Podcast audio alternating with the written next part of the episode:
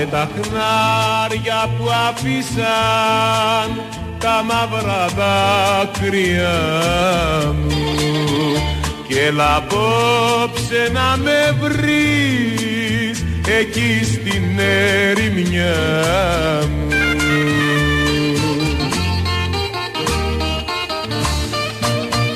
Βήμα, βήμα, δάκρυ, δάκρυ θα με βρει σε κάποια άκρη. Να κλαίω για σένα αγάπη μου που τώρα ζεις μακριά μου.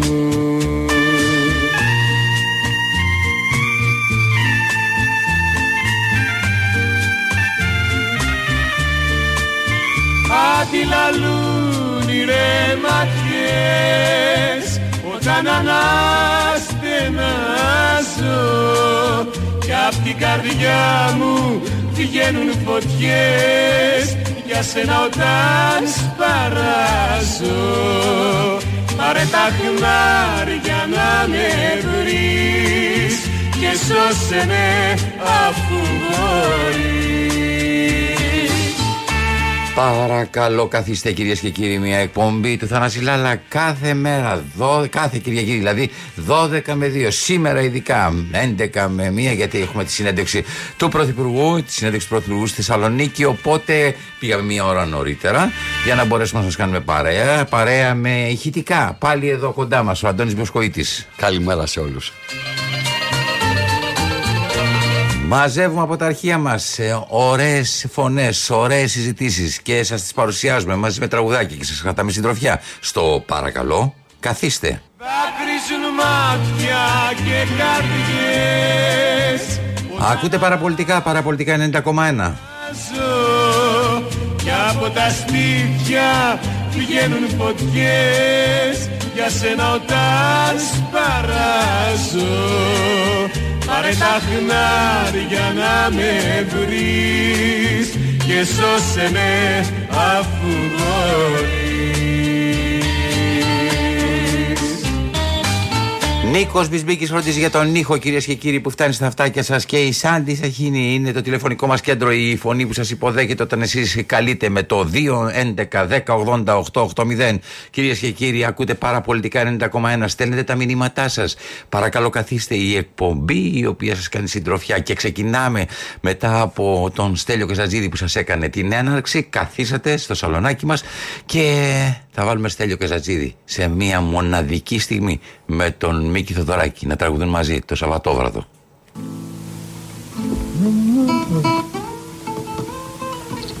Μένετε συντονισμένοι παραπολιτικά 90,1.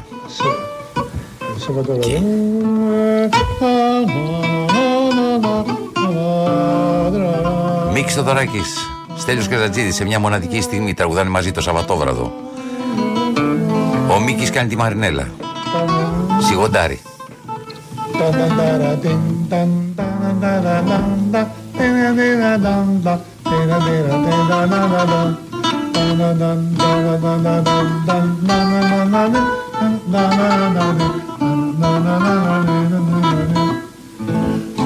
Μοσχοβολούν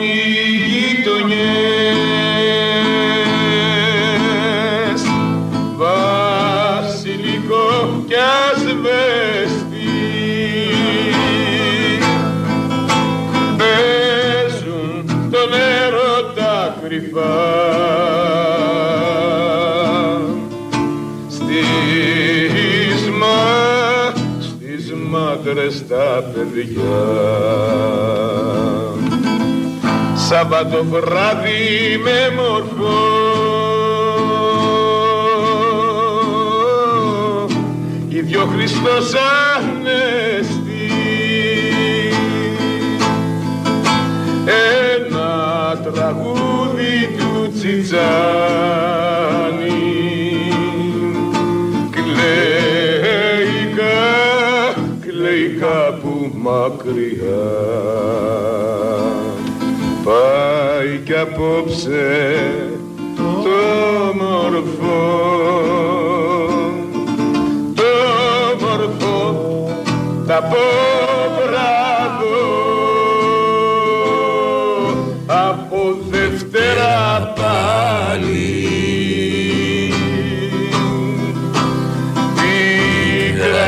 σκοτάδι Ακούτε μια μοναδική στιγμή κυρίες και κύριοι. Μίκης Στοδωράκη και Στέλιος Καρατζής τραγουδούν μαζί το Σαββατόβραδο 30 χρόνια μετά σε μια συνάντηση μοναδική. Σαββατόβραδο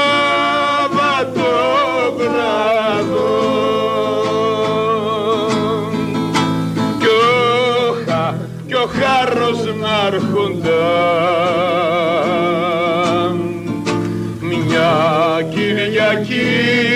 μια Κυριακή το βράδυ. Πλάκα έχουν αυτά όλα ε; Έχουν πλάκα και τώρα σκέφτομαι. Σου είχα την παρημέλα Είναι πολύ ωραίο σαν ντοκουμέντο και θυμάμαι μια καταγραφή μιας άλλης συναυλίας του Θοδωράκη με τον Τζιτσάνι που είχαν κάνει και αυτά εκ των υστερών πολλά χρόνια μετά βγήκαν σαν ηχητικά ντοκουμέντα. Αυτό λοιπόν είναι ένα αποκλειστικά δικό σου ηχητικό ντοκουμέντο, Θανάση. Είναι μια επιτυχία δική σου τηλεοπτική, έτσι δεν είναι; Ναι, ναι, που την έχουν χάρη τώρα χιλιάδες άνθρωποι. στο στούντιο, βέβαια. Δύο εκατομμύρια άνθρωποι έχουν πατήσει κλικ και έχουν. Και καλό είναι αυτά τα ντοκουμέντα να παίζονται και να ξαναπέζονται και να υπάρχουν και στο διαδίκτυο. Έτσι, σωστό. Ε, θέλω να σου πω, σε ευχαριστώ πάρα πολύ για χθες. Χθες κάναμε μια μεγάλη παρουσίαση του Μίκη Θαδωράκη, του βιβλίου που έχει βγει από τις εκδόσεις Αρμός, ε, που έχω μαζέψει μερικές από τις ε, στιγμές που έχω ζήσει με τον Μίκη Θαδωράκη και έχει γίνει ένα βιβλίο, το οποίο παρουσιάστηκε χθες στο φεστιβάλ του βιβλίου. Ήμασταν εκεί παρέα. Ήμασταν εκεί και εγώ γέλασα πολύ θανάση με τον τρόπο που όπως χειρίστηκε στη δική σου ομιλία και έκανες προσέλκυση στον κόσμο. Δηλαδή άρχισες να φωνάζεις για τον Μίκη, για τον Ελίτη, για τον Κάτσο. Όπου όποιος έμπαινε μέσα έλεγε εδώ κάτι γίνεται, κάτι συμβαίνει. και ερχόντουσαν όλοι και μετά δεν έφευγε κανένας. Και όλοι τελικά παρακολούθησαν την εκδήλωση. Έξυπνος τρόπος. Ευτυχώς, ευτυχώς έγινε αυτό γιατί ξέρεις οι περισσότεροι άνθρωποι έχουν μάθει να περνάνε χωρίς να δίνουν σημασία στο γεγονό. Ε, ναι, είναι και ένας ανοιχτός δημόσιος χώρος, λογικό αυτό. σω κάποιοι να μην ξέραν την εκδήλωση. Παρ' όλα αυτά νομίζω ότι είχε πολύ μεγάλη επιτυχία. Σε ευχαριστώ για δεύτερη φορά που είσαι εδώ πέρα στα παραπολιτικά που δεν έχει ξεκινήσει η πραγματική, το πραγματικό concept. Το πραγματικό concept αυτής της εκπομπής που είναι παρακαλώ καθίστε και είναι μια εκπομπή η οποία θα θυμίζει εκείνη την παλιά εκπομπή ή αυτό τουλάχιστον είχα στο μυαλό μου όταν το πρότεινα εδώ στο σταθμό για τις Κυριακές τα πρωινά μεσημεριανά. Ε, την παλιά εκείνη εκπομπή της Μαρίας Δρεζάντο χωρίς πρόγραμμα. Δηλαδή θα έρχεται ένας άνθρωπος, θα μιλάει, θα μιλάει δύο ώρες, θα μιλάμε για διάφορα άλλα πράγματα. Μπορεί να είναι οποιασδήποτε ε, κατηγορίας άνθρωπος, κατηγορίας με την έννοια την επαγγελματική εννοώ. Μπορεί να είναι τραγουδιστής, μπορεί να είναι πολιτικός, μπορεί να είναι επιστήμονας, μπορεί ένας φιλόσοφος μπορεί να είναι οποιοδήποτε άνθρωπος, ο οποίος θα μας κρατάει για δύο ώρες συντροφιά με, τις, με τα λεγόμενά του, με τη σκέψη του. Βέβαια, θα ξεκινήσουμε από την άλλη, μάλλον Κυριακή, αν γλιτώσουμε όλο αυτό το οποίο συμβαίνει στη Θεσσαλονίκη. Γιατί τώρα καταλαβαίνετε και γι' αυτό ήρθαμε και μια ώρα νωρίτερα. Είμαστε εδώ πάντα συντονισμένοι με αυτό το οποίο ειδησιογραφικά έχει τη μεγάλη σημασία, δηλαδή τη συνέντευξη του Πρωθυπουργού στη Θεσσαλονίκη γύρω στη μία η ώρα. Εμείς μέχρι τη μία θα σας κρατάμε συντροφιά με ντοκουμέντα, γι' αυτό είμαστε εδώ με τον Αντώνη. Έχουμε πάρει μέσα από την ε, μεγάλη λίστα των ανθρώπων που έχουμε συναντήσει στιγμιότυπα και θα προσπαθούμε να σας τα παρουσιάζουμε, να σας μιλάμε για το πώς έχουν γίνει αυτά τα στιγμιότυπα ε, και εσείς να απολαμβάνετε ανθρώπους μύθους, ανθρώπους τους οποίους έχουν παίξει πολύ σημαντικό ρόλο στη ζωή σας. Ε, μια τέτοια στιγμή θέλω να σου πω ήταν όταν ήμουνα στο Alter, έκανα τηλεοπτική εκπομπή στο Alter και ε, συναντήθηκα. Η πρώτη εκπομπή στο Alter ήταν με τον ε, Σταμάτη Κραουνάκη. Ήταν ο Σταμάτης και εγώ, υπέρβαρη. Ε, τραγου, χορέψαμε μπροστά στην κάμερα. Είναι μια πολύ ενδιαφέρουσα εκπομπή αυτή. Υπάρχει σε βίντεο και κρατάμε μια στιγμή που ε, είμαστε με το Σταμάτη και του ζητάω να κάτσει σε ένα πιανάκι και να αρχίσει να παίζει διάφορα πράγματα που γουστάρει. Και ξεκινάει ο Σταμάτης, ας πούμε, παίζοντας ένα πράγμα που αγαπάει πάρα πολύ, δηλαδή Μάνο Χατζηδάκη.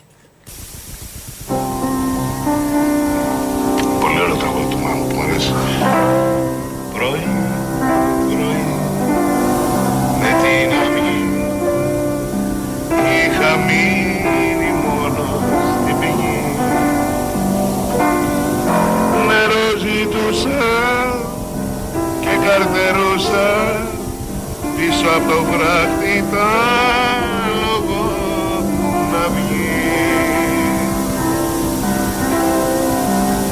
Μα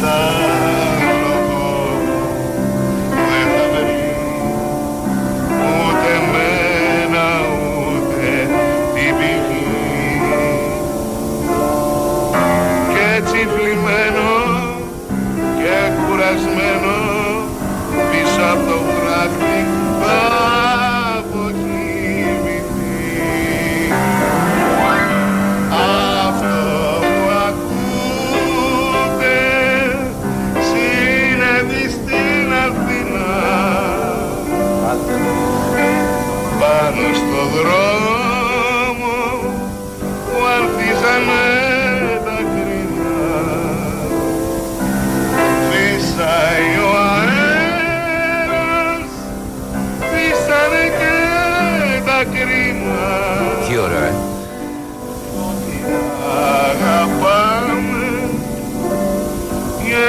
στην Αθήνα.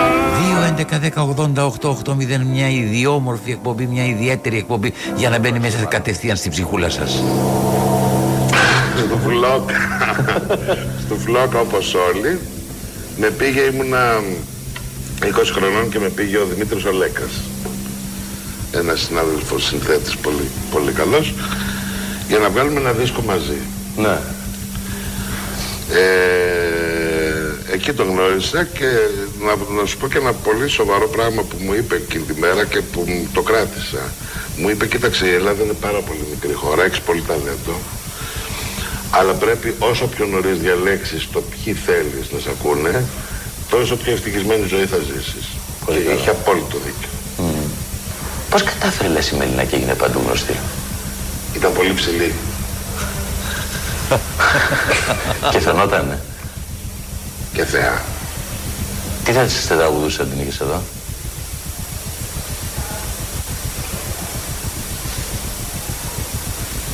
Είναι πολύ τραγούδι που της άρεσε πάρα πολύ.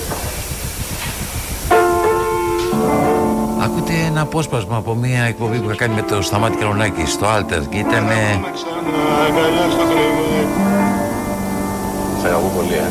Και δεν πειράζει που τόσο νωρίς θα κοιτάμε χωρίς Να γυρεύουμε κάτι Πω, πω, τι ωραία.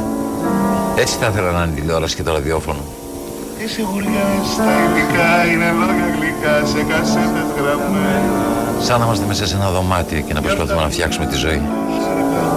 Με τα πτήρη καρδιά, με τα χέρια ανοιγμένα Κυρίες και κύριοι, καλησπέρα σας, καλημέρα σας.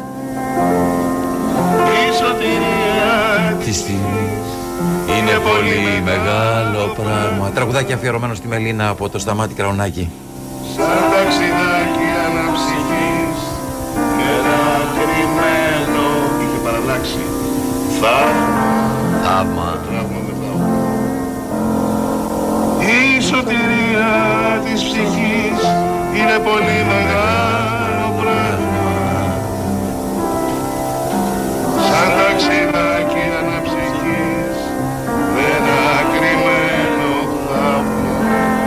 Ακούτε το παρακαλώ καθίστε μια εκπομπή που ξεκίνησε την περασμένη εβδομάδα. Είναι πράγματι τα τραύματα θαύματα. Ε, ένα ανθισμένο τραύμα μπορεί να γίνει θαύμα. Πώς ανθεί ένα τραύμα; Επίγνωση. Επίγνωσε. Μμμ. Ποιο τραγούδι δικός σου έχεις πει, ε, το έχεις στήσει έτσι πάνω σε ένα τραύμα που γίνεται θαύμα;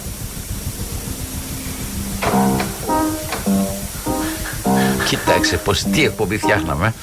Όταν δεν μπορείς να πεις αυτό που θες Αν δεν μπορείς να πεις αυτό που θες. και τα λόγια σου ζαλίζουν το κεφάλι Και τα λόγια σου ζαλίζουν το κεφάλι.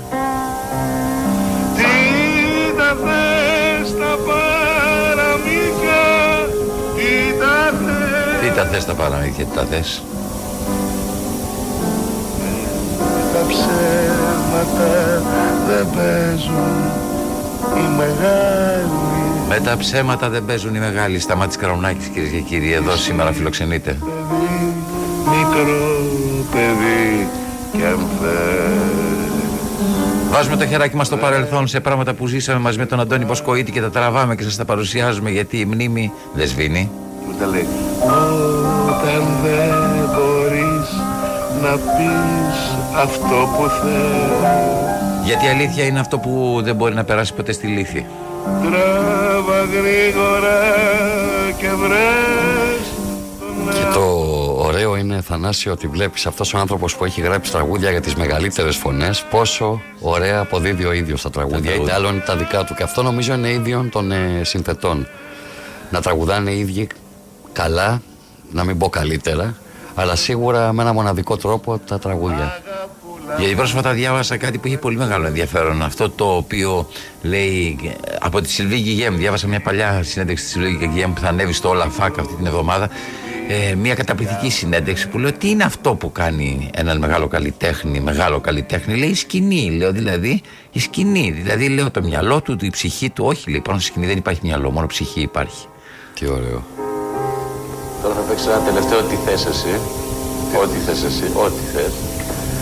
Θέλω εγώ. Τώρα θα παίξεις ένα τελευταίο. Για σένα τι είναι καλή τηλεόραση; Μμ. Τι είναι για σένα καλή τηλεόραση; Αυτό που κάνουμε νομίζω. Ποιος έχει κάνει μέχρι τώρα καλύτερη τηλεόραση; Η Μαλβίνα. Ο Λάκης. Εσένα είναι η πρωτιά σου, ε. Εγώ δεν θέλω να κάνω καλή τηλεόραση. Θέλω να περνάμε καλά. Μ' αρέσει να πεις, εγώ θέλω να κάνω κακή δουλειά. Κακή τηλεόραση θέλω να Θα κάνω. περάσουν τα σύννεφα Δίπλα μου προχώρα, χώρα θάνατη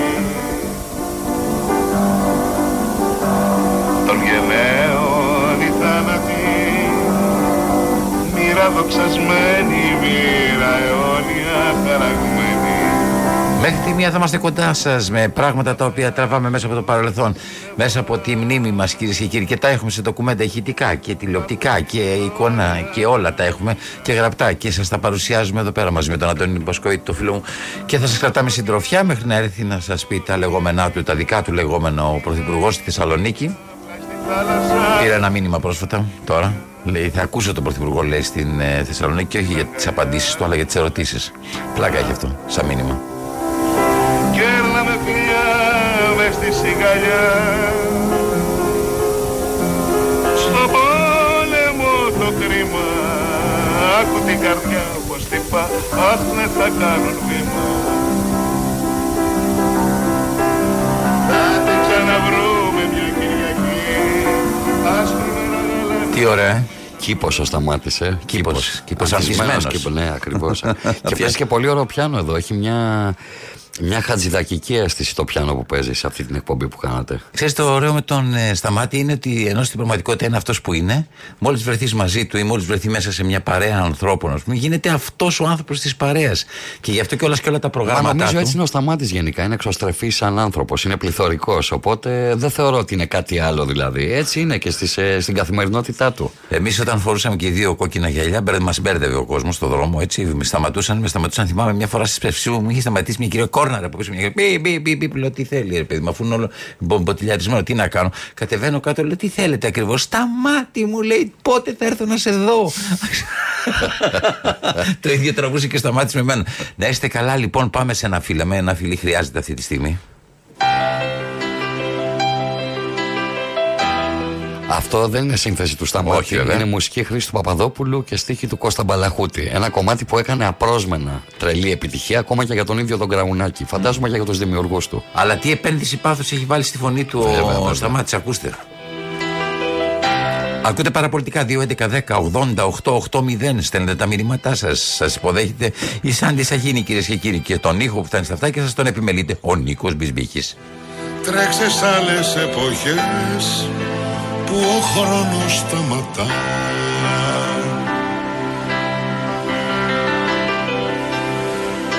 Στα φανάρια μπορείτε να ανοίγετε λίγο περισσότερο το volume, στις σκιές να δίνετε μια χαρά και στους γύρω οδηγού οι εκδρομές και στο σπίτι σας, στα διπλανά σπίτια. κρύπτη χαρά Κυριακή είναι, μπορεί να την αλλάξουμε. Ελάτε.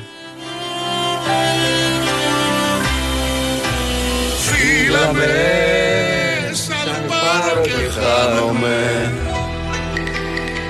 Κοίτα με πετώ να σε βρω.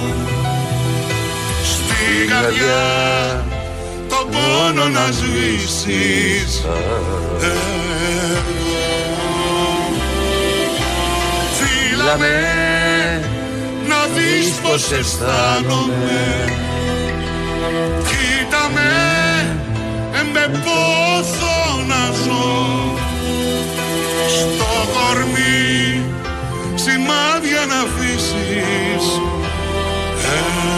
σημαντικό είναι να μπορείς να κάνεις μια παρέα όλους τους ανθρώπους οι οποίοι σε ακούνε ή όλους τους ανθρώπους που σε βλέπουν. Αυτό είναι το καλό στα media. Αυτό είναι κυρίες και κύριοι. Αν είσαι δημοσιογράφος, αν είσαι συνεντευξιαστής, πρέπει αυτό που ρωτάς να είναι αυτό που θέλουν να ρωτήσουν οι άνθρωποι. Κλεισμένοι στα σπίτια τους μέσα. Που αν είχαν μικρόφωνο, αυτό θα ρωτούσαν. Σε κλειδώσεις τα κελιά Όχι, όχι, όχι, δεν είναι υπόδειξη, είναι υπόδειγμα κυρίες και κύριοι αυτό που σας λέω, για αυτό που έπεται, δηλαδή τη συνέντευξη του Πρωθυπουργού. Πρέπει αυτοί που ρωτούν να ξέρουν ότι πρέπει να ρωτήσουν αυτό που θέλουν να ρωτήσουν οι άνθρωποι που είναι στα σπίτια τους. Φίλα με σαλπάρω και χάνομαι Κοίτα με πετώ να σε βρω Στην Μένετε καρδιά συντονισμένοι, έχουμε σήμερα σπουδαία πράγματα να ακούσετε για δύο ώρες. Η, ήδη η μισή ώρα έφυγε. Φίλα με να δεις πως αισθάνομαι Θα μιλήσουν στην εκπομπή μας η Χάρη Ελεξίου, η Τάνια Τσανακλείδου, η Κέτι Γκρέι, η Κέτι Γκρέι κυρίες και κύριοι, η Καραίνδρου, ο Νταλάρας θα παίξει τραγούδια με την κιθάρα του. Επίσης η Πόλη Πάνου θα μιλήσει κυρίες και κύριοι. Ακούσατε το, στα, το σταματή κανονάκι. Νάτι και η Γιωτανέγκα. Ναι, κύριε μου, θα μιλήσετε κι εσείς. Σας ευχαριστούμε πάρα πολύ.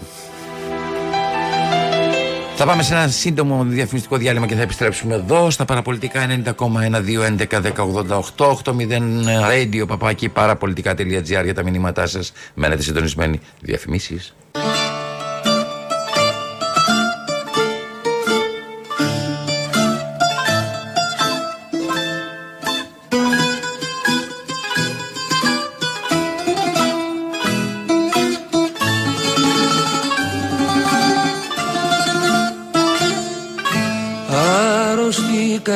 Δεν βρίσκει γιατρία στη λησμονιά. Χάνεται στα γιάζι μέσα στο βοριά στα ξένα μακριά. Κι όλο περιμένει πάλι τη στιγμή να ξαναρθεί Το καράβι στο λιμάνι θα φανεί Θαλασσινό πουλί στα όνειρά μας Είσαστε στα παραπολιτικά κυρίες και κύριοι. Παρακαλώ, περάστε, καθίστε. Ναι, ναι, ναι, εδώ στη σαλονάκι μας. Κάθε Κυριακή 12 με 2 θα είναι η εκπομπή. Σήμερα είναι 11 με 1 γιατί μας περιμένει στη Θεσσαλονίκη ο Πρωθυπουργός να απαντήσει σε ερωτήσεις, καλές ερωτήσεις για να δούμε. Και εμείς εδώ πέρα να είμαστε και να σας κρατάμε συντροφιά μέχρι να φτάσει μία η ώρα.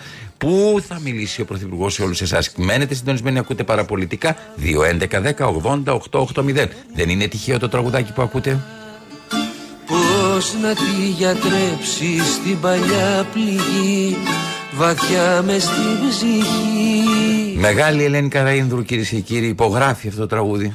Κι όλο περιμένει πάλι τη στιγμή να ξαναρθεί. Το καράβι στο λιμάνι θα φανεί θαλασσινό πουλί στα όνειρά μας Είμαστε εδώ λοιπόν όπως σας έχω πει από την αρχή της εκπομπής, όπως και την περασμένη Κυριακή που περάσατε. Πολύ ωραία. Σας ευχαριστούμε για τα μηνύματά σας. Ευχαριστούμε επίσης την Αθανασία Τάτρικαλα που μας στέλνει τα μηνύματά της. Ευχαριστούμε πάρα πολλούς ανθρώπους που στέλνουν τα μηνύματά τους. Στο 211 10 80 80 κυρίες και κύριοι 880 είναι τα παραπολιτικά. Έχω εδώ και αυτή την Κυριακή μαζί, πλάι μου, παρεούλα, τον Αντώνη Μπασκόητη. Βάλαμε το τραγούδι αυτό της Ελένης Καραίνδρου, όχι τυχαία, γιατί πότε τη συνάντησες και από πού είναι αυτό το απόσπασμα το οποίο θα παίξουμε της Ελένης Καραίνδρου. Αυτό το απόσπασμα που θα ακούσουμε είναι πριν από τρία χρόνια ή τέσσερα, νομίζω του 18 είναι. Κάναμε μια μεγάλη μαραθώνια συνέντευξη όπου μου εξομολογήθηκε όλη της τη ζωή, κυριολεκτικά όμως, αλλά το συγκεκριμένο που θα ακούσουμε είναι λίγο μελαγχολικό γιατί αναφέρεται στον, ε, στο Θόδωρο, Θόδωρο Αγγελόπουλου βέβαια, ενός ανθρώπου με τον οποίο ταυτίστηκε καλλιτεχνικά η Ελένη Καραΐνδρου. Πώς είναι η Ελένη σαν άνθρωπος; Ε, έχει πάρα πολύ χιούμορ ε, και είναι πάρα πολύ άνετη. Πο- Και είναι και νομίζω ένας λαϊκός άνθρωπος η Ελένη Καραΐνδρου. Θυμάμαι κάναμε τη συνέντευξη αυτή και καθάριζε ένα ξινόμιλο και το τρώγαμε μαζί. Ξέρεις, μου έδινε τα κομμάτια, τρώγαμε.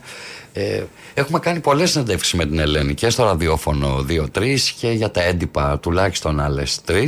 Αλλά αυτή είναι η, η τελευταία που έγινε και ήταν έτσι μια ανασκόπηση. Είχε φύγει πια και ο Αγγελόπουλος. Εμένα μου αρέσει μια στιγμή με την Ελένη, γιατί έχω κάνει και εγώ αρκετέ συνεντεύξει με την Ελένη. Μια στιγμή που μου διηγείται που είναι μικρή και φεύγει από το χωριό. Ναι, Δεν ναι, έχει- και εμένα μου το είπε. και, δεν έχει, και δεν έχει δει θάλασσα. Ακριβώς, Και ακριβώς. ε, ε, έχει μπει στο λεωφορείο και κατεβαίνει το λεωφορείο και βλέπει ξαφνικά πέρα μακριά το αυτό το, τε, το απέραντο γαλάζιο. Και λέει θάλασσα, θάλασσα. Για πρώτη φορά. Και ήταν μεγάλη, δηλαδή ήταν πρέπει να ήταν 17-18 Ναι, χρόνια. ναι, βέβαια, όταν βέβαια. για πρώτη φορά βλέπει τη θάλασσα. Έχει Εκεί- πολλές έντονες εικόνες από την παιδική της ηλικία η Καραΐνδρου και από τα εφηβικά χρόνια. Μια σπουδαία προσωπικότητα, μια σπουδαία Ελληνίδα, η οποία έχει, αφιε... έχει, έχει γράψει σπουδαία πράγματα. Ξεκινάει από το Θοδόρα ε, όλο αυτό που έχουμε ζήσει. γιατί Και ενώ ήταν- ξέρεις, γράφει καταπληκτικά τραγούδια χωρίς να είναι τραγουδοποιός, εν ενεργεία τραγουδοποιός, γιατί γράφει κυρίως ορχιστρική μουσική. Έκανε ένα δίσκο με τη Μαρία Φαραντούρη αρχές του 70 και μετά έκανε σκόρπια τραγούδια από το θέατρο και από τον κινηματογράφο κυρίως. Αλλά είναι φοβερό αυτό ότι ένα τραγούδι της Καραΐνδρου, προσωπική μου γνώμη είναι αυτή, βάζει κάτω 10 τραγούδια των, ε, των λεγόμενων σημαντικότερων ε, Ελλήνων τραγουδοποιών. Έστω ένα τραγούδι της Καραΐνδρου μόνο. Για να ακούσουμε λοιπόν Ελένη Καραίνδρου, φιλοξενούμενη αυτή της εκπομπής του. Παρακαλώ, καθίστε. Εδώ κυρίες και κύριοι, έχουμε βάλει το χέρι μας, το ξέρετε πολύ καλά, μέσα στο παρελθόν, μέσα στη μνήμη μας. Τραβάμε στιγμιότυπα από αυτά που έχουμε ζήσει και τα μοιραζόμαστε μαζί σας. Ναι. Στο απόσπασμα αυτό η Ελένη Καραΐνδρου μιλάει για τη συνεργασία της με τον Δημήτρη Μαυρίκιο και μετά αναφερόμαστε στο Θόδωρο Αγγελόπουλο. Εξίσου ένας σημαντικός άνθρωπος, Δημήτρης Μαυρίκιο, ένας από τους καλύτερους που έχουμε στο θέατρο και στον κινηματογράφο μας. Πάμε. Η δεύτερη ήταν του Μαυρίκιου, το, Το Πολεμόντα, Πολεμόντα, το που δεν ντοκιμαντέρ. είχε τύχει. Δηλαδή, ε, έκανε επεξεργασία στα θέματα που είχε βρει από την κάτω Ιταλία. Ε, του έγραψε ένα θέμα για άρβα και το ένα, μελοποίησα ένα από το χωρικό από τους Πέρσες, κάτι που το τραγούδισε Φαραντούρη. Α. Με ένα κρουστό. Μάλιστα. Των Αυτό ανθρώπων της δισκογραφήθηκε. γλώσσα σαν άλλοτε δεν μπορούν πια δεσμά να κρατήσουν κι ο λαός τώρα που έχει λυθεί απ' της βίας το ζυγό θα μπορεί, θα μπορεί να μιλάει δίχως φόβο Μάλιστα. και το έχει βάλει στο θέατρο των Σιρακουσών και ακούγεται τη φωνή της Μαρίας με ένα κρουστό ας πούμε. Ναι, Ήταν πάρα πολύ ωραίο, ήταν πολύ ωραίο. Τον... Εγώ είχα πάρα πολύ μεγάλη αγάπη στον Δημήτρη γιατί τον γνώρισα και ήταν πάρα πολύ μικρό στο Παρίσι. Μου έδειξε την ταινία του, την πρώτη ταινία που είχε κάνει τις Τροάτες που παίζαν όλο το σόι του μέσα, αλλά αυτός είχε κάνει σούπερ δουλειά ε, και είχα, εγώ είχα μιλήσει και στον Κούνδουρο όταν γυρίσαμε, του λέω αυτό το παιδί είναι μεγάλο ταλέντο, ας πούμε, γιατί έκανε φοβερές δουλειές, είχε κάνει και τα γεφύρια του Ιωνίου. Ε, και λέω είναι σπουδασμένος, είναι καταπληκτικός και λοιπά. Και όταν το είδε ο Νίκος, είπε εμείς είμαστε έτη φωτός πίσω. Ο Νίκος το είπε για ένα νέο παιδί, αυτό δεν είναι πολύ ωραίο. Ήταν γενναιόδωρο άνθρωπος ο Κούνδουρο. Ήταν. Μου κάνει εντύπωση που δεν συνεργάστηκες ποτέ με τον Κούνδουρο στον κινηματογράφο του. Δεν συνεργάστηκα γιατί ε, δεν έκανε και πολλές ταινίες μετά που τον γνώρισα εγώ. Είχε κάνει και το Vortex. Ε, τ- μετά Ε, το... μετά ήταν η εγχρωμή του περίοδο στον Μπορντέλο το 22. Δε, ναι, τότε εγώ πνιγόμουν. Τότε εγώ πνιγόμουν γιατί μου είχε κάνει μια πρόταση. Μου το είχε πει εμένα, γι' αυτό το Μου θυμάμαι. το είχε κάνει και του είχε πρόταση. κάνει αλλά εντύπωση που είχα δεν. μπλέξει πάρα πολύ με τον, με Φόβορο. τον Φόβορο. Και ο- η συνεργασία με τον Φόβορο ήταν πάρα πολύ απαιτητική, απορροφητική. Δηλαδή δεν υπήρχε περίπτωση να μπορώ να κάνω κάτι άλλο. Ήθελα να είμαι εκεί. Εγώ έτσι είμαι σαν χαρακτήρα. Θέλω να είμαι διαθέσιμη σε αυτό που κάνω. Μου αρέσει που η κουβέντα πηγαίνει από το ένα θέμα στο άλλο. Μμ. Και εδώ τώρα θέλω να σε πάω, γιατί μου έχει μείνει αυτή σου η εικόνα, Ελένη, στην κηδεία του Αγγελόπουλου. Μμ. Εγώ σε θυμάμαι, σε είδα με τα μάτια μου, ήσουν. Τουλάχιστον σε πέτυχα σε εκείνη τη στιγμή, συντετριμένη κυριολεκτικά, Ναι, δηλαδή ναι. σχεδόν υποβασταζόμενη ήσουν. Ε, όχι και έτσι, εντάξει. Όχι, ίσον, σε κρατούσαν, δηλαδή δεν ήταν ότι θα πέφτες, αλλά έτυχε να είσαι, να κρατάς αγκαζέναν δύο ανθρώπους, θυμάμαι. Εγώ, Μήπως, μήπως συμβαίνει, μήπως τότε είχα και κάνα χτύπημα στο πόδι και με είδες. Α, πολύ πιθανός, Ναι, αλλά εγώ- πάντως ήμουνα πολύ στεναχωρημένη. Ναι. Δεν ήμουνα πάντως τραυματισμένη από τίποτα, διότι εγώ έμαθα για το Θόδωρο το ατύχημά του, έβλεπα Φάουστ στο Μέγαρο. Και Μάλιστα. είχα κλειστά τα τηλέφωνά μου. Και όταν ε, το άνοιξα, έπεσα πάνω σε ένα μήνυμα της... Η Μελίνα με κυνηγούσε να μου πει ότι είναι στον... ο Θόδωρος ε, Σοβαρά στο νοσοκομείο. μήπως μου είπε και σκοτώθηκε κιόλας. Δηλαδή, γιατί μου το πει και απότομα και κόντεψα να πέσω στο πεζοδρόμιο. Πάντως ε, έτρεξα μέσα στο νοσοκομείο. Όταν έφτασα, μέσα σε πέντε λεπτά είπαν ότι πέθανε. Ε, καλά, αυτό είναι το πιο τρελό πράγμα που έχει γίνει. Ναι, όντως. Αυτή Και θε- το πιο άδικο κιόλας για έναν τόσο μεγάλο δημιουργό. Άδικο. Και για κάθε άνθρωπο, αλλά ειδικά για τον Αγγελόπουλο. Ε, ναι, ήταν πάρα πολύ άδικο. Πολύ. Και ήταν να πάω την επόμενη μέρα, με περίμενε. να πάω να δω γύρισμα. Παρότι δεν θα κάνατε μουσική, δεν Όχι, το θα την κάνετε. έκανα, θα την έκανα. Ήθελε, Α. αυτός ήθελε, ναι, πάντα έτσι. Κοίτα, εγώ δεν ήθελα να κάνω. Ε, ε, στην αρχή, πάντα ο Θόδωρος όταν ξεκινούσε, δεν ήξερε τι θα κάνει. Εδώ πέρα ήθελε να βάλει Μπρέχτ. Ήθελε τον οικονόμου, είχε πει το Όχι, πιανίστα, τον ήθελε είχε το Μπρέχτ. ανακοινώσει να Το ξέρω, τον είχε, διασκευάσει. εκεί ήταν ο οικονόμου. ναι. Του το σύστησα κι εγώ. Το όνομα είναι πολύ καλός. Ε, και του, Πιανίστας, ναι. είχε πιανίστας και για τα πάντα. Ε, Λοιπόν, και του είπα, γιατί είχα κι εγώ άλλη δουλειά τότε, βάλε τον, ε, βάλε τον οικονόμου ή κάποιον άλλο να κάνει όλο τον Μπρέχτ. Ήθελε να βάλει μόνο Μπρέχτ. Κουρτ Βάινμπρεχτ, ας πούμε. Ναι. τέτοια. Ναι. Ε, η, η πρώτη του ιδέα. Μετά έπεσε στα δύσκολα, διότι αυτή που είναι η κληρονόμος δεν το επέτρεπε μετά. Ενώ κάνανε και κάνα διαγυρίσματα με Μπρέχτ. Ναι. Είχε πρόβλημα τεράστιο με τον Μπρέχτ. Εδώ είμαστε λοιπόν κυρίες και κύριοι. Τι ακούτε, Ελένη Καραίνδρου, τι ωραία, τι ωραία να μιλάς με αυτούς τους ανθρώπους. Είναι σαν να όλες αυτές οι αφηγήσει είναι σαν να μπαίνουν μέσα στην ζωή μας. Κυρίες και κύριοι, είναι το πιο τυχερό όλων για την πλευρά τη δική μας, δηλαδή αυτών των ανθρώπων που έχουν συναντήσει αυτούς τους σημαντικούς ανθρώπους, είναι το ότι ε, ξαφνικά έχεις ζήσει μοναδικότητες χωρίς να το πάρεις είδηση. Γιατί την ώρα που συναντάς, ας πούμε, την Ελένη Ακριβώς Καραίνδρου. γίνεται, ακριβώς αυτό. Αυτό είναι απίστευτο, ας πούμε. Ε, τώρα μου θύμισε όμως πολλά. Ο Θο- Εσύ τον Θοδόρο τον είχες συναντήσει; Ε, βέβαια, του έχω κάνει και μια μεγάλη συνέντευξη την οποία. Έχει γράψει και μουσική για σένα, ε. Η Καραίνδρου. Ναι. Ε, ναι, η Ελένη με έχει τιμήσει πάρα πολύ. Το 2015 μου χάρισε τη μουσική της για μια ταινία μικρού μήκους που είχα κάνει, τα γράμματα στη Γερμανία. Και δεν το πίστευα όταν της άφησα το σενάριο. και μου λέει καλά, στο εδώ και θα δούμε. Ε, λέω εγώ, σιγά τώρα μην μου γράψει μουσική Καραίνδρου. Και με παίρνει μετά από δύο εβδομάδες, μου λέει παίρνει από το σπίτι, μέναμε κοντά τότε. Και εί- είδα πάνω στο γραφείο της το σενάριο και σε κάθε μία σκηνή χωρισμένη είχε γράψει θέμα για όμποε, θέμα για φλάουτο.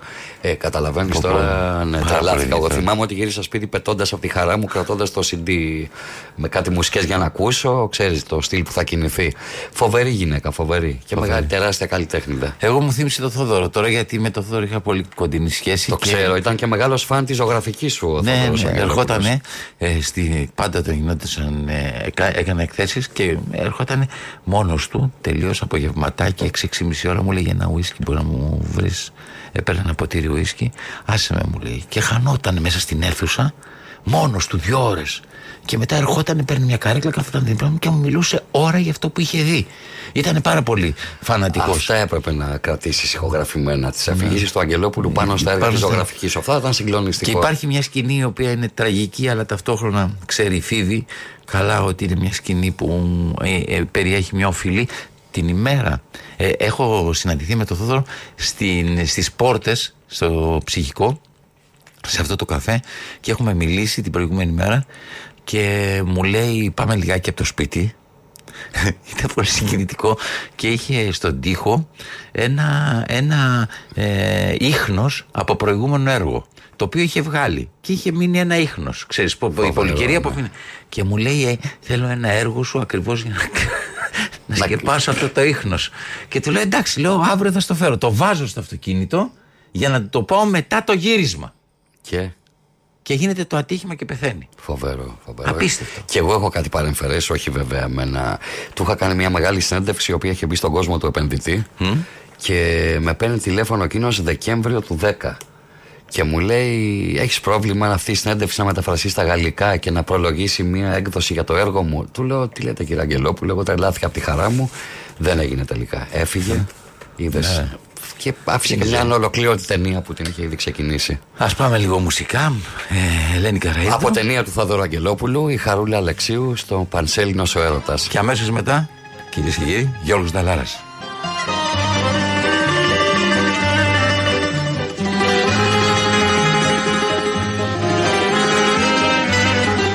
Παρακαλώ, καθίστε η εκπομπή του Θανάση Λάλα.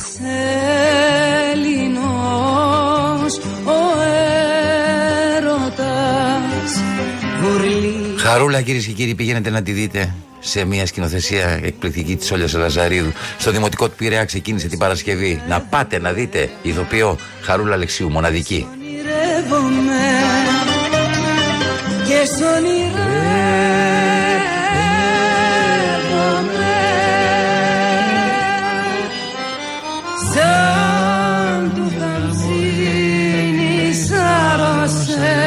Θες να παίξουμε πριν από τον Ταλάρα να παίξουμε να το κολλήσουμε με χαρούλα Αλεξίου γιατί έχουμε τη χαρούλας; Ναι, Ε, ε. ωραία, χαρούλα και τάνια. Φυσικά. Ωραία. Αυτό είναι τραγούδι σε στίχους του Κώστα Γεωργουσόπουλου από το μετέωρο βήμα του Πελαργού, την ταινία του Θόδωρου. Σε μουσική της Ελένης, βέβαια. Καίγομαι και τώρα και 2, 11, 10, 88, 8, 0 παραπολιτικά 90,1 radio παπάκι παραπολιτικά.gr με λαβώσες και θέλω να πεθάνω Η Χαρούλα μου έχει χαρίσει πάρα πάρα πολλές ωραίες μοναδικές προσωπικές στιγμές μιλώντας μαζί της για να κάνουμε συνεντεύξει στη τηλεόραση, συνεντεύξει στα ραδιόφωνα, συνεντεύξει στα περιοδικά. Με τίμησε πάρα πολύ. Κάναμε με αυτήν ξεκίνησα το βήμα radio, κυρίες και κύριοι. Αυτή την ε, μοναδική σειρά που βάζαμε στο βήμα και εξατλιόντουσαν. Θυμάμαι, θυμάμαι. Παράφορα του κόσμου τον πάνω Ήταν η εποχή η οποία όλο το έντεχνο τραγούδι είχε σχεδόν περιοριστεί. Λέγανε ότι πουλάει α, 2.000, 3.000 κάθε φορά που έβγαινε ένα CD. Ήταν όλοι εξαφανισμένοι. Ήταν εκείνη η περίοδος που είχε αρχίσει να κυριαρχεί το άλλο τραγούδι. Και εγώ πρότεινα να βάλουμε στην, ε, στο βήμα το, το καινούριο CD εννοείται της ε, Χαρούλας και ταυτόχρονα να κάνουμε για πρώτη φορά μια ραδιοφωνική εκπομπή η οποία θα έμπαινε σε CD μέσα στο ε, βήμα, το βήμα radio θα το λέγαμε και το οποίο θα ε, μπορούσε να μιλάει η Χαρούλα να είναι η πρώτη χητική εννοείται σε έντυπο ε, συνέντευξη και να μας λέει διάφορα ήταν μια μοναδική στιγμή, τη βάλαμε Κυρίες και κύριοι, 246.000 πούλησε το βήμα εκείνη τη φορά και πρέπει να σας πω ότι έτρεχαν οι άνθρωποι, συνάντησα άνθρωπος στη Διονυσίου αεροπαγήτου και μετά στον Άγιο Διονύσης στο Κολονάκι, στο, που ήταν το περίπτερο μπροστά, να μου λέει έχω έρθει από τη Χαλκίδα για να βρω το CD. εξαντληθεί, Είχε εξαντληθεί ε. Ε, παντού βέβαια. και είχε έρθει από τη Χαλκίδα για να πάρει το CD της Χαρούλας. Για να πάρει το βήμα radio, κυρίες και κύριοι. Που τώρα πια έχει γίνει μια συλλεκτική ιστορία. Δεν, όποιος το έχει είναι τυχερός να το έχει. Εγώ προσωπικά το, μου το έδωσε ένας άνθρωπος θαυμαστής. Δεν είχα κρατήσει κανένα από εκείνη την εποχή. Ένα καταπληκτικό πράγμα. Το οποίο πήρε η Χαρούλα με έναν εκπληκτικό σκηνοθέτη και έκανε ένα φοβερό φιλμάκι. Θα της το ζητήσω για να το δεις. Έχει πολύ μεγάλο ενδιαφέρον. Ωραία, ωραία, βεβαίως. Σήμερα λοιπόν εδώ θα ακούσετε τώρα σαν ουρά στην ιστορία που κάναμε με την, ε, ε, με την Καραένδρου την ε, Χαρούλα Αλεξιού να μιλάει μαζί με την Τάνια σε μια κοινή συνέντευξη που τους είχα κάνει για την ε, κοινή τους εμφάνιση. Είναι πάνω στη σκηνή η Χαρούλα και η Τάνια. Ξεκινάει η Τάνια να μιλάει για τη Χαρούλα. Υπάρχει ε, αυτό που λέμε μεγάλος τραγουδιστής και τι είναι αυτός που κάνει το μεγάλο τραγουδιστή. Λοιπόν, μεγάλη τραγουδίστρια είναι αυτή. Όταν η Χαρούλα τραγουδάει, εμένα μου ξυπνάνε μνήμες που τις έχω από την κοιλιά της μάνας μου. Η φωνή της με ζεσταίνει. Μου, μου, μου γλυκαίνει την καρδιά. Ε, δεν θα μιλήσω για την τεχνική της, για τη φωνή της, καθόλου. Δεν θα μιλήσω καθόλου για αυτά. Γιατί αυτά μπορεί να τα έχουν και άλλοι που δουλέψανε πολύ. Αυτό όμως που έχει η Χαρούλα και δεν το έχει κανείς άλλος. Κανείς.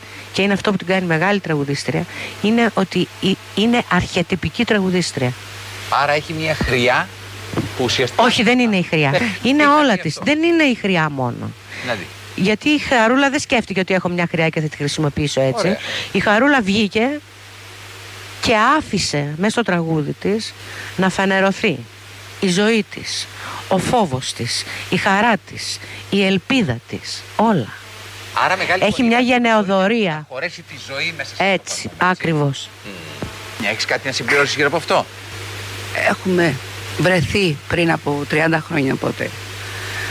Αλλά δεν έχουμε ξανά δουλέψει, Βρεθεί. δεν έχουμε ψάξει μια το ρεπερτόριο της άλλης. Δεν έχω πάει, την έχω ακούσει, εκείνη έχει έρθει στα προγράμματά μου.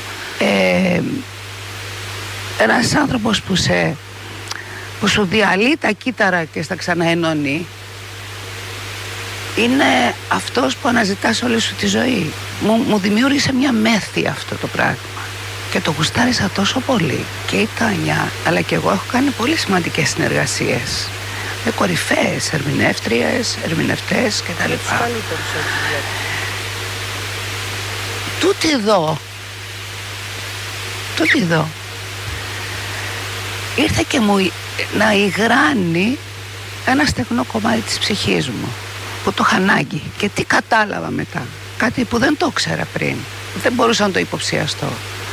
Όπου έλεγα ότι θα είμαστε με την Τάνια έπεφτε μια βόμβα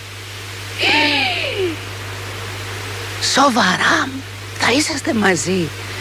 Φαίνεται λοιπόν ότι δεν είχα πάρει χαμπάρι το πόσο έχουμε ένα κοινό που καταλαβαίνει τη γλώσσα μας, τον κόσμο μας με τον ίδιο, έχουμε ένα ίδιο κώδικα στον κόσμο.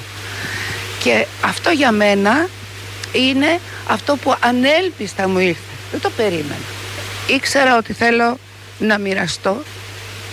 Ήθελα να συνυπάρξω με ένα καλλιτέχνη που να, να τον θαυμάζω να τον σέβομαι να γουστάρω όταν τον ακούω.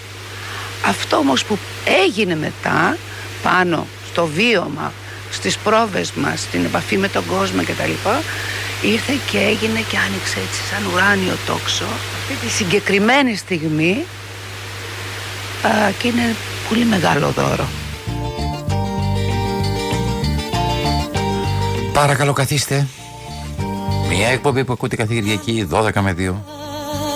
Θα κλέψω χρώμα της φωτιάς και λευκό πανί Εξαιρετικά σήμερα 11 με 1 γιατί είναι η συνέντευξη του Πρωθυπουργού στη Θεσσαλονίκη. να ζωγραφίσουμε ξανά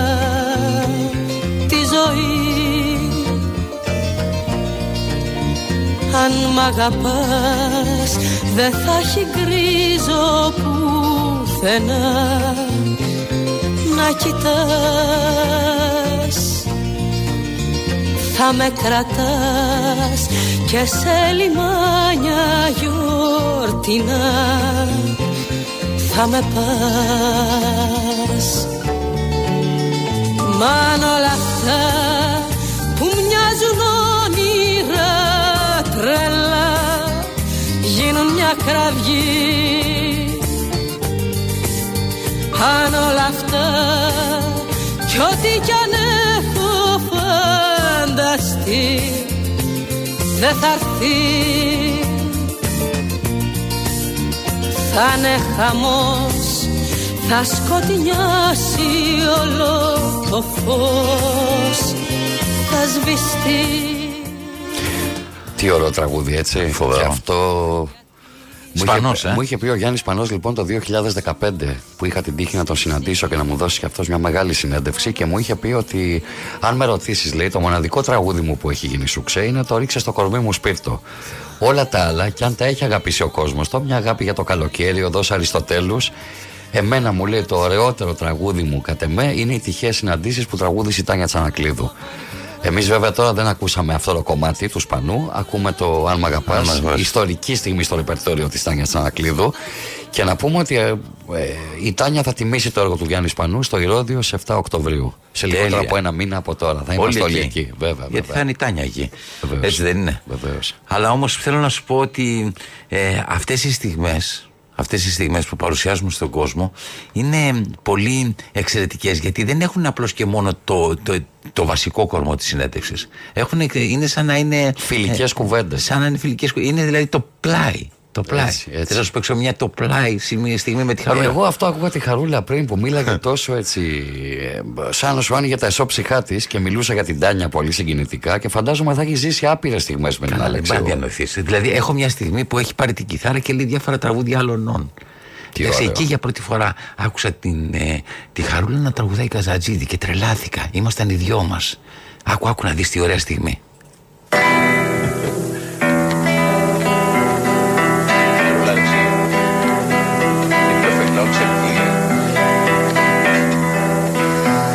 Πάρε τα χνάρια που αφήσαν τα μαύρα δάκρυα μου.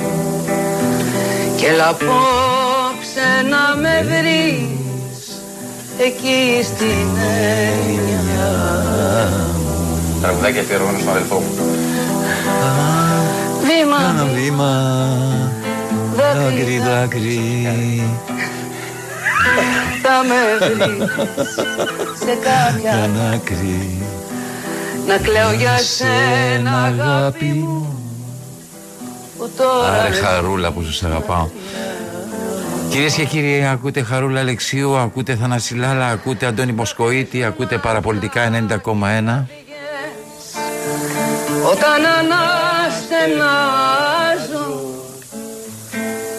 και απ' την καρδιά μου βγαίνουν φωτιές για σένα όταν σπαρά Αχ, Θεέ μου, τέλεια κυρίες και κύριοι. Θα πάμε σε διαφημίσεις αμέσως μετά ειδήσεις και θα επιστρέψουμε εδώ με το παρακαλώ. Παρακαλώ, καθίστε με τον Θανάση Λάλα που κάθε Κυριακή είναι 12 με 2 σε αυτή την Κυριακή ειδικά.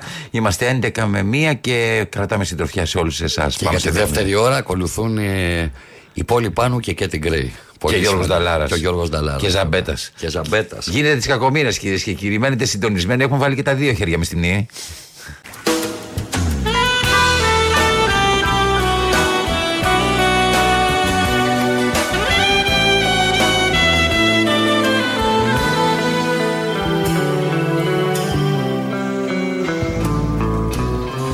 δεν έχουν το δικαίωμα για σένα να μου λένε τα στήθια μου να καίνε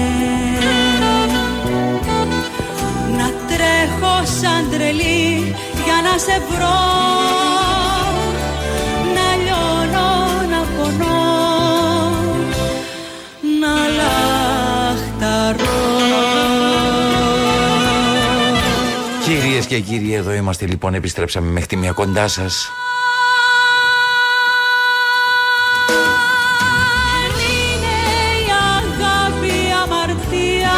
Αν είναι η αγάπη αμαρτία, μια εκπομπή κυρίες και κύριοι, παρακαλώ καθίστε, λέγεται και είναι το Θανάση Λάλα και θα την ακούτε κάθε Κυριακή 12 με 2.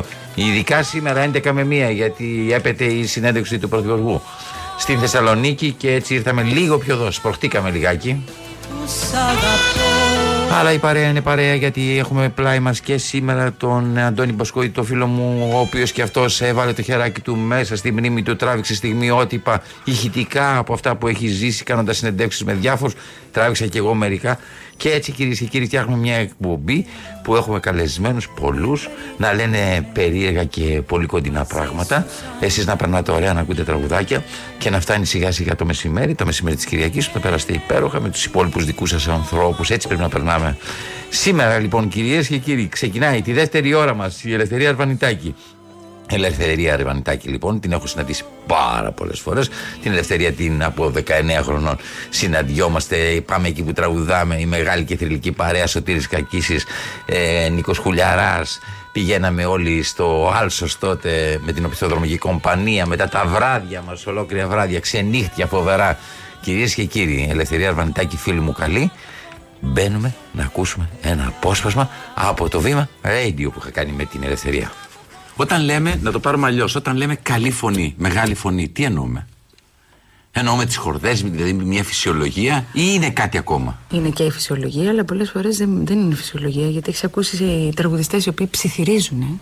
Αλλά είναι η ερμηνεία τους ή οι, οι νότες τις οποίες διαπερνούν ασύλληπτες. Δεν είναι δηλαδή η ένταση της φωνής, όσο είναι η εσωτερικότητα. Όσο είναι ο τρόπος που αρθρώνεις το λόγο. Πριν ασχοληθείς με όλο αυτό το πράγμα, ποιος άνθρωπος σου δημιουργούσε, ποια φωνή σου δημιουργούσε αυτή την κατάσταση, την οποία εκ των υστέρων δοκίμασες κι εσύ, ή αν θέλεις, τη μελέτησες πολύ περισσότερο; Ε, ναι, αυτό είναι γνωστό. Η Μαρίκα είναι Νίνου. Μμμ. Και να σου πω και κάτι το οποίο είχε συμβεί τότε. Είχα ακούσει. Πήγαινα στη, σε μια συναυλία που είχαμε τότε με την οπισθοδρομική. Με τη μηχανή, είχα μηχανή τότε. Ναι. Και ακούω τη Νίνου να τραγουδάει ένα τραγούδι το οποίο. Λέω πώς δεν το έχω ακούσει εγώ αυτό το τραγούδι με την Νίνου. Ποιο; Δεν θυμάμαι τώρα να σου Ναι. πω την αλήθεια. Λέω το έχει πει αυτό η Νίνου και δεν το έχω εγώ. Ό,τι μου συνέβη εμένα με το. Πρέπει να πάω δηλαδή να βρω τους συλλέκτε πάλι. Πώς... Πλησιάζοντας εκεί, συνειδητοποιώ ότι αυτό το τραγούδι το λέω εγώ. Δηλαδή είναι ένα άλλο τραγούδι, το οποίο το τραγουδάω εντελώς σαν να το Διαφορετικά. τραγουδάω. Εάν θα το τραγούδι γίνει, θα ήταν έτσι. Κατάλαβα. Και εκεί συνειδητοποιώ πόσο έχω μαρκάρει και πόσο έχω Πατήσει πάνω. πατήσει πάνω σε αυτή τη γυναίκα. Πέραν του τρόπου της, το πάθος της. Και μου έκανε τεράστια εντύπωση αυτό. Δηλαδή μετά από αυτό εμ, εκεί κατάλαβα ότι και τώρα πρέπει να βρεις το δικό σου το δρόμο. Δεν ξέρω πόσο σ' αγαπώ. Δεν ξέρω Πόσο σ' αγαπώ.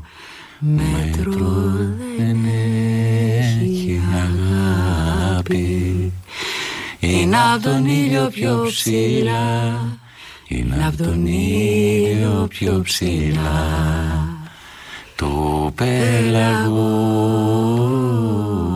η άκρη ήταν μια σπίθα στην αρχή.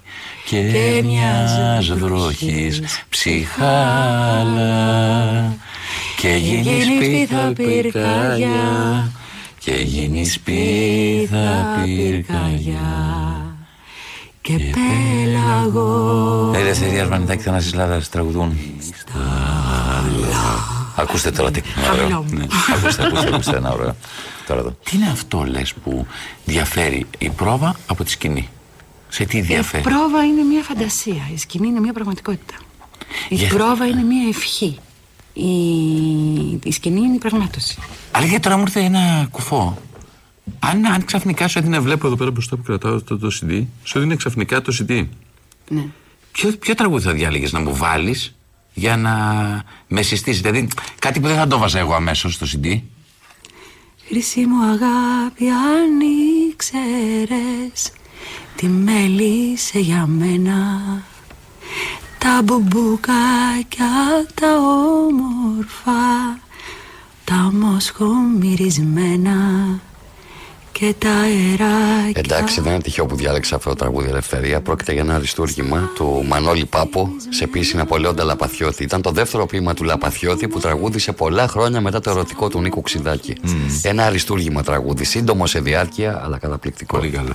Αυτό είναι πολύ ωραίο. Να σε ρωτήσω ούτε που τολμώ, στο βλέμμα σου η απάντηση παραμένει. Ο έρωτας δεν μείνει πια εδώ. Να σε ρωτήσω ούτε που τολμώ.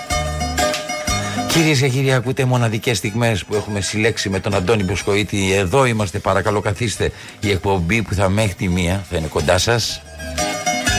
Γιώργος Δαλάρας στο πεπρωμένο, γιατί αν η μοίρα είναι να συναντηθούμε με τον Αντώνη, ε, και εμείς τι να κάνουμε, να γυρίσουμε την πλάτη στη μοίρα. Και Βασίλης Δημητρίου, μουσική στοιχή. να δίνει σημασία και να προσέχεις πως βαδίζεις τη ζωή όταν κοιμάσαι άλλος γράφει ιστορία και κάποιος παίζει τη δική σου της ζωή Άλλος ένας άνθρωπος ο οποίος έχω φάει ώρες μαζί του ατέλειωτες. Όλοι έχουμε γραμμές Αλλά κατέληξε σε ένα καταπληκτικό βιβλίο, κυρίες και κύριοι. Ένα βιβλίο με έναν άλλον Νταλάρα. Και το καλοκαίρι κρυών εκδόσει Αρμός. Αναζητήστε το. Μικρά αυτοβιογραφικά διηγήματα που διηγείται όλη του τη ζωή ο Γιώργος Νταλάρας Δεν Εκδόσει Αρμός. υπάρχει θεωρία Ούτε τρένα, ούτε πλοία. Κι ο καθένας το παλεύει όπως ξέρει. και μπορεί από παιδί Στον ύπνο μου έβλεπα φωτιές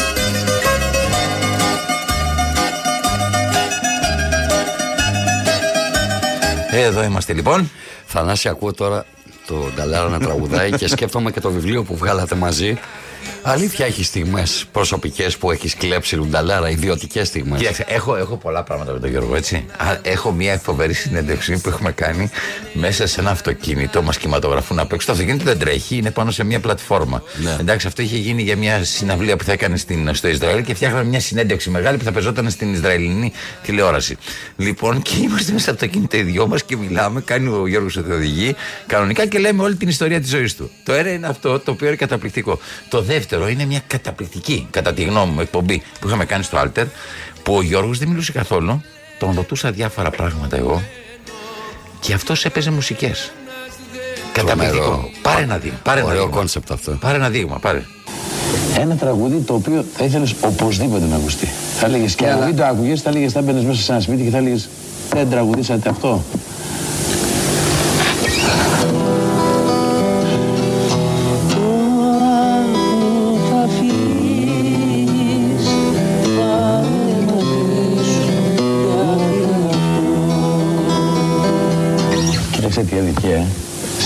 Θα έπρεπε να έχω τη φωνή μου να τραγουδήσω μαζί σου, να βγει το όνειρό μου, ας πούμε, πραγματικότητα.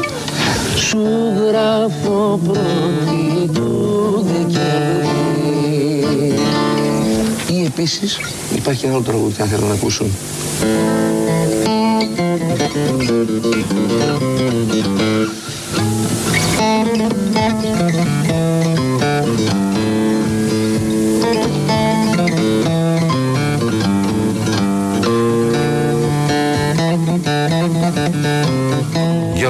Γιώργος Δαλάρας Σολάρη. Να είσαι μόνος σου πατή Να είσαι αντριωμένος Μην την αφήσετε άλλο ένα. Μια άλλη.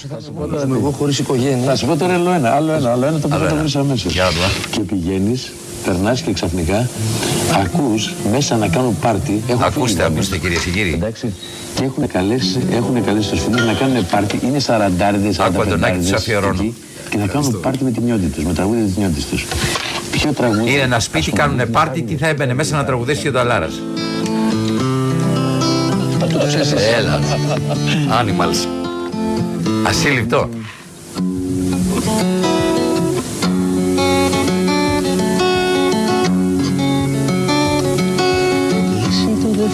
Έλα, Χωσέ Φελιτσιάνο, Ναι. ε, το Rain. Αυτός είναι κυρίες και κύριοι ο Γιώργος Δαλάρα και α, είχα και άλλη μια εκπομπή που ήταν στην. ε, νομίζω, νομίζω, νομίζω ήταν βήμα radio. Ήθελα να τραγουδήσουμε τραγούδια που μας ενώνουν. Τραγούδια που μας ενώνουν. Το ελληνικό τραγούδι έχει μέσα του την ε, καντσονέτα την Ιταλική. Βεβαίως. Έχει την Όλα τα ίδια ταραντέλα. αυτά. Το νησιώτικο τραγούδι, ο αντικριστός μας χορός, μοιάζει με τους μεσαιωνικούς χορούς της Ιταλίας. Οι Ιταλοί έχουν και δικές μας ρίζες. Είμαστε κι εμείς λίγο Ιταλοί και οι Σικελοί. Σωστό. Οι Σικελοί είναι λίγο μανιάτες. Οι, ε, α, ε, οι Κορσικάνοι επίσης έχουν κάποια σχέση με εμάς. Οι, οι, Νεαπο- οι, οι- από την Νάπολη, οι Ναπολιτάνοι έχουν σχέση με εμάς. Από τη Μασαλία έχουν σχέση. Από τη Βαλένθια έχουν σχέση με εμάς. Από το Μαρόκο έχουν. Πιστεύω ότι έχουμε όλοι εμείς είμαστε συγγενείς με τον ένα με τον άλλο τρόπο. Πώς γίνεται το πολύτιμο; Πώς δηλαδή φτιάχνουμε κάτι πολύτιμο; Το πολύτιμο, Έχει τεχνική. το πολύτιμο έχει, τα έχει όλα. Το πολύτιμο θα μπορούσε να είναι πρώτη ύλη και να είναι πολύτιμο επειδή είναι λίγο στη φύση, στους ανθρώπους. Γίνεται τέχνη όταν το πολύτιμο το επεξεργάζεσαι. Και όταν αυτό μπορεί και βγάζει από την καθημερινότητά τους πολλούς ανθρώπους. Τότε η τέχνη γίνεται πολιτισμός και το αντίθετο. Πες με ένα τραγούδι που θεωρείς από τα καλύτερα τραγούδια που έχεις πει. Ε, έχω πει πολύ ωραία τραγούδια. Ένα θα μου πεις. Δηλαδή ένα που σου έρχεται που λες αυτό είναι καλό τραγούδι. Είναι μεγάλο τραγούδι. Κάθε φορά που σου έρχεται στο μυαλό και το παίζεις, λες ρε παιδί μου, είναι μεγάλο τραγούδι.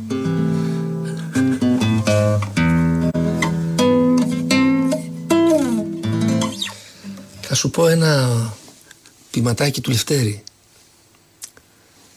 Τα λόγια που είναι έξω από τα τραγούδια κρυώνουν τις νύχτες και φοβούνται. Τι το ήθελα αφού δεν το ξέρω το υπόλοιπο; Ωραία νομίζω αυτό. λοιπόν, σε αυτό θα βάλω μουσική. Για πάμε.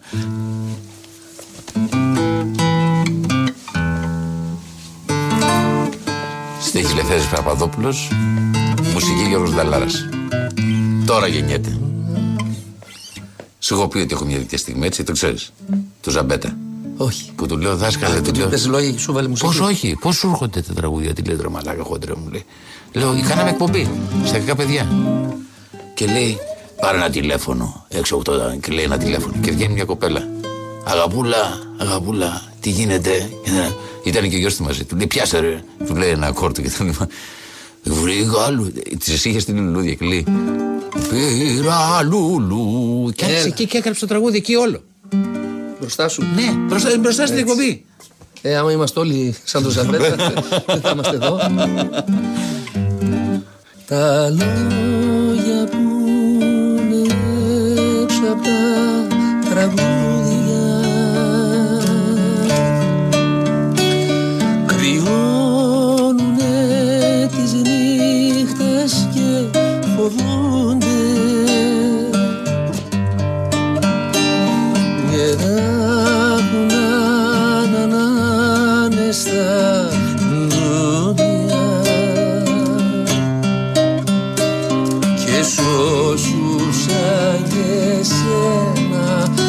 αγαπιούνται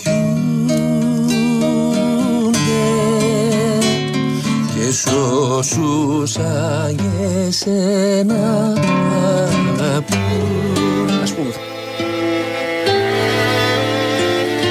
Τι κάνουμε ρε μπαγάσα, τι κάνουμε ακόμα και συνθέτεις Ακούσαμε και ο τον Γιώργος Ταλάρα Δαλάρας. να συνθέτει επιτόπου, ε. Τρομερό, τρομερό. Κυρίες και κύριοι, ακούτε την εκπομπή. Παρακαλώ, καθίστε. Θανάσης Λάλλας. Κοντά μας ο Αντώνης Μποσκοίτης ο οποίος θέλει να πει Μία κάτι για πολύ, το Χατζηδάκι. μία πολύ σπάνια στιγμή του Γιώργου Νταλάρα είναι από τη συνεργασία του με τον Μάνο Χατζηδάκη στο δίσκο Τα τραγούδια της λαϊκής αγοράς το 1987. Είναι το αερικό σε στίχους του Γκάτσο που πρωτοτραγούδησε ο Γιώργος Ρωμανός στη μυθολογία το 66. Λένε την κόρη που αγαπώ Αερικό, αερικό Λένε την κο, λένε την κόρη που αγαπώ. Θα πάμε σε διαφημίσεις. Μπήκα στο δρόμο μια βραδιά Εσείς δεν θα κλείσετε το ραδιοφωνάκι σας ούτε θα αλλάξετε σταθμό. Να παίζουν τα παιδιά Έρχεται η Katy Gray με φοβερές εκμυστηρεύσεις Πιο ψηλά στον ουρανό σεξουαλικού περιεχομένου. Έπαιζε ένα άστρο μακρινό Η μεγάλη Κέτη, αυτή η μεγάλη φωνή κυρίες και κύριοι έχει μια ζωή μυθιστορηματική. Έχει μιλήσει αποκλειστικά στον Αντώνη Μποσκοίτη ώρες ε, και έχει βγει ένα φοβερό υλικό, το οποίο υλικό Μάλλον λέμε να γίνει βιβλίο από τις εκδόσεις Αρμός, να γίνει μια μονογραφία γιατί είναι πάνω από 10.000 λέξεις, 10-15.000 λέξεις είναι. 5 ώρες συνέντευξη, την κατέγραφα να μου λέει τα πάντα όμως, κυριολεκτικά τα πάντα. τυχερή. Θα ακούσετε σε λίγο μικρό απόσπασμα. Από το ίδιο το στόμα της Κέτης. Και τούλα φιλιά πολλά. Τα φιλιά μας. Για δαχτυλίδι μαγικό. Από τα πιο ερωτικά πλάσματα.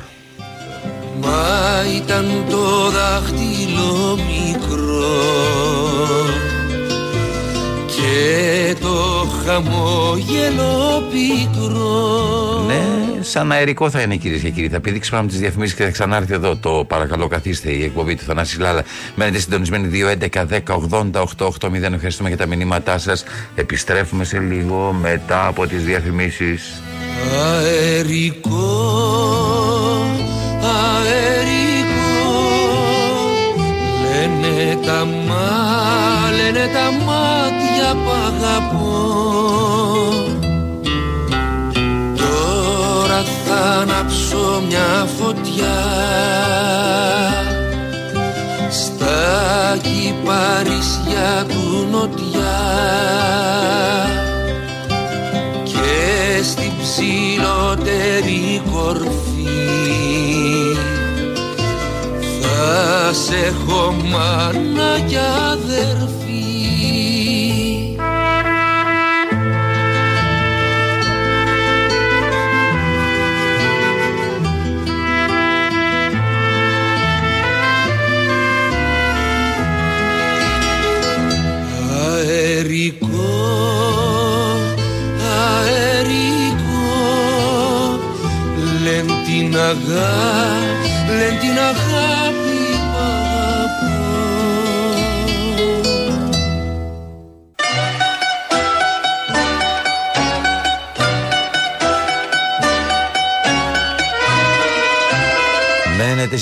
συντονισμένοι, παρακαλώ καθίστε. Η εκπομπή του Θανάση Λάλα που ακούγεται κάθε Κυριακή. 12 με 2, ειδικά αυτή την Κυριακή. 11 με 1, γιατί έρχεται η συνέντευξη του Πρωθυπουργού. Μια ανάσα κυρίες και κύριοι μέσα στην πολιτική. Κυρίες και κύριοι, μέσα στην πολιτική. Όποιος μεγάλωσε στα ξένα χέρια Ήπια το δάκρυ της ορφάνιας στο πικρό Αυτός γνωρίσει τι θα πει να τρως με πόνο το ψωμί Όταν βρεθείς χωρίς προστάτη στη ζωή Εδώ είμαστε λοιπόν κυρίες και κύριοι και την Γκρέιθεα. Τα χαιρετίσματά μας στο Στέφανο που μας ακούει από Θεσσαλονίκη. Και στην Πέγγι από τον Πειραιά και στη Μαρία και στην ε, Ελένη από την Τρίπολη.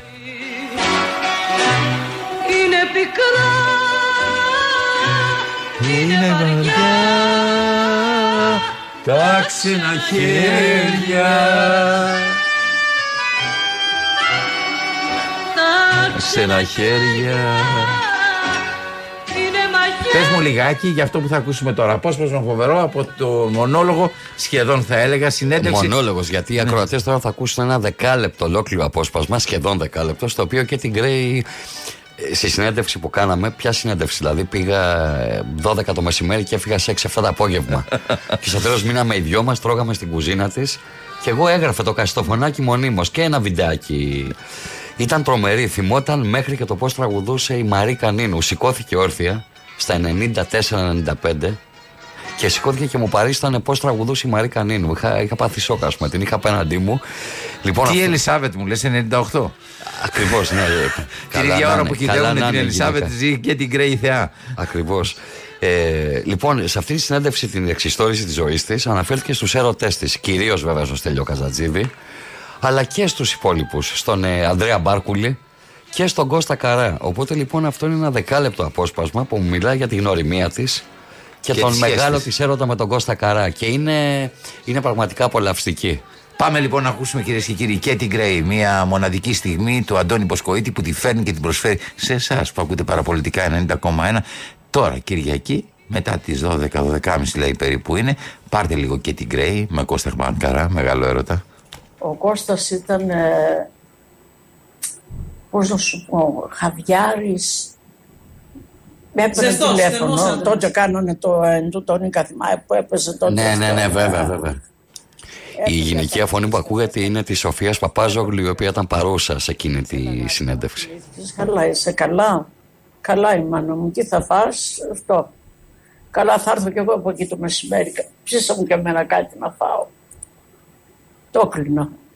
Δεν προλάβαινα να πάω μέσα, ξέρω χτύπαει το τηλέφωνο.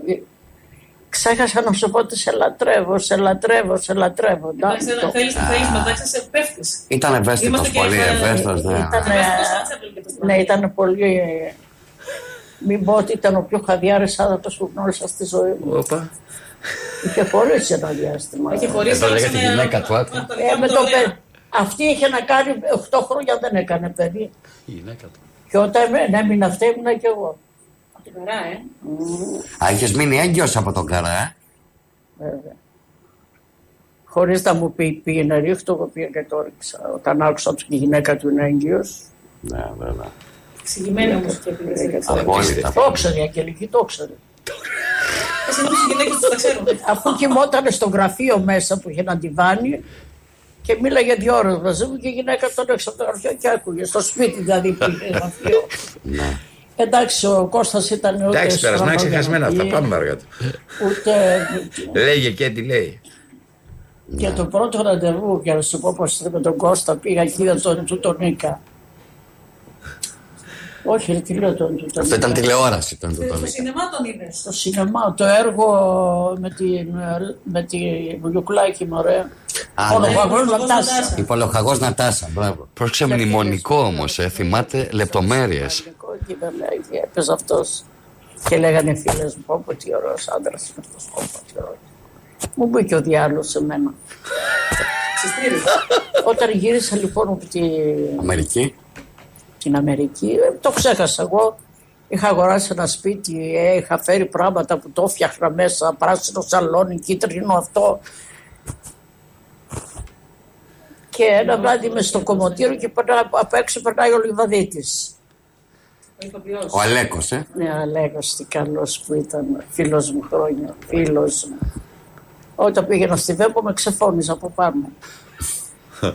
λοιπόν, ε, και μου λέει ο Βαγγέλης, ο κομμωτής, βέβαια, χτένιζε τότε και την Αλίκη ο Βαγγέλης. Ο Λιβαδίτης φω- φώναξε μου, τον φώναξε μου. Μου το φωνάζει λοιπόν, έλα τι έγινε, λέω.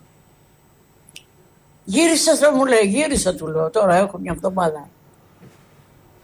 Πού είσαι, μου λέει, είμαι, λέει, πάρκ, στο πάρκ στη Λεωφόρο Αλεξάνδρας. Μπράβο, ναι. Ποιοι παίζετε εκεί, ο, ο Καράς, ποιος άλλος, παίζανε πολύ Ναι, ναι, ναι. Το κυριότερο, καράς. με τη Σμαρούλα, τη, τη Σμαρούλα έπαιζε. Λέω θα έρθω ώρα, πες να σου κρατήσω θέση. Άντε και έσαι ρε λέω. Τι να μου κρατήσεις θέση, δεν βγάζω να στείλω τώρα. Πήγαμε ένα φίλο μου λοιπόν, τον πήρα και πήγαμε.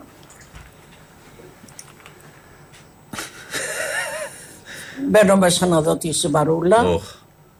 και να δω και το λιβαδί γιατί είχε χτυπήσει το πόδι του. Και είναι ανοιχτή η πόρτα. Πώς της το παρούλας, θυμάται ανοιχτή όλα πόρτα αυτό. και το Σαν να τα λιβαδί. ζει εκείνη τη στιγμή τα είναι. καμπαρίνια. Και έχει βάλει τα πόδια του στο νερό.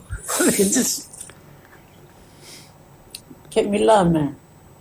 Ένας φίλος μου που είχαμε πάει μαζί στο, σ- και ήταν στη, μέσα εκεί στη Σμαρούλα είχε δει τον Κώστα, του είχα πει εγώ μην τυχόν και του πεις τίποτα λοιπόν όσο κακομίρι, όχι ρε μου λέει. Αυτός μου φώναζε γιατί από εκεί είχε ένα τυβανάκι και καθόταν ο Κώστας, εγώ δεν τον έβλεπα. Τέλο πήγα. Εκείνη τη χρονιά έραψα και τα ρούχα που φόραγε η, η Σμαρούλα στο θέατρο. Α, οκ. Πρέπει να ήταν 1970 αυτό. Ναι, και το υπολογαγό Τότε ήμουνα- Νατάσα το 70 ήταν. Σε εκεί ήταν εκεί μου κουκλάρος που μου δώσει ο Κώστας. Λοιπόν, μπαίνουμε στο καμαρίνι να βλέπω τον Κώστα. Πώς είστε κύριε Γκρέι, πώς περάσατε στην Αμερική; Πάντα περνάω καλά εγώ που και να πάω. ε, Εξήγησε είναι, την λέει, Μια αρχή. χοντρή μου λέει κύριε Γκρέι, τόσοι λέει που τραγουδάει. Α, στο Χασανάκου λέω, «ρε, στο Χασανάκου. Ε, πάμε ένα βράδυ, πάμε λέω. Θα μου δώσετε το τηλέφωνό σας. Όπα. Το έδωσα λοιπόν. Έπαιζε τότε το έργο και ήταν και ο Ντουνιάς, του άντρα του πολλά βαρύ. Του Μαρκόπουλου το τραγούδι, ο Γιάννης ο Ντουνιάς, ναι. Και την άλλη μέρα περίμενα να με πάρει τηλέφωνο, να με πήρε, τίμωσα εγώ και με πήρε την παράλληλη. Και λέω πολύ αργά με πήρατε, νομίζω ότι χτες είχαμε κάποιο ραντεβού να με πάρετε. Καλά είπες, ναι. Σήμερα λέω είναι λίγο αργά.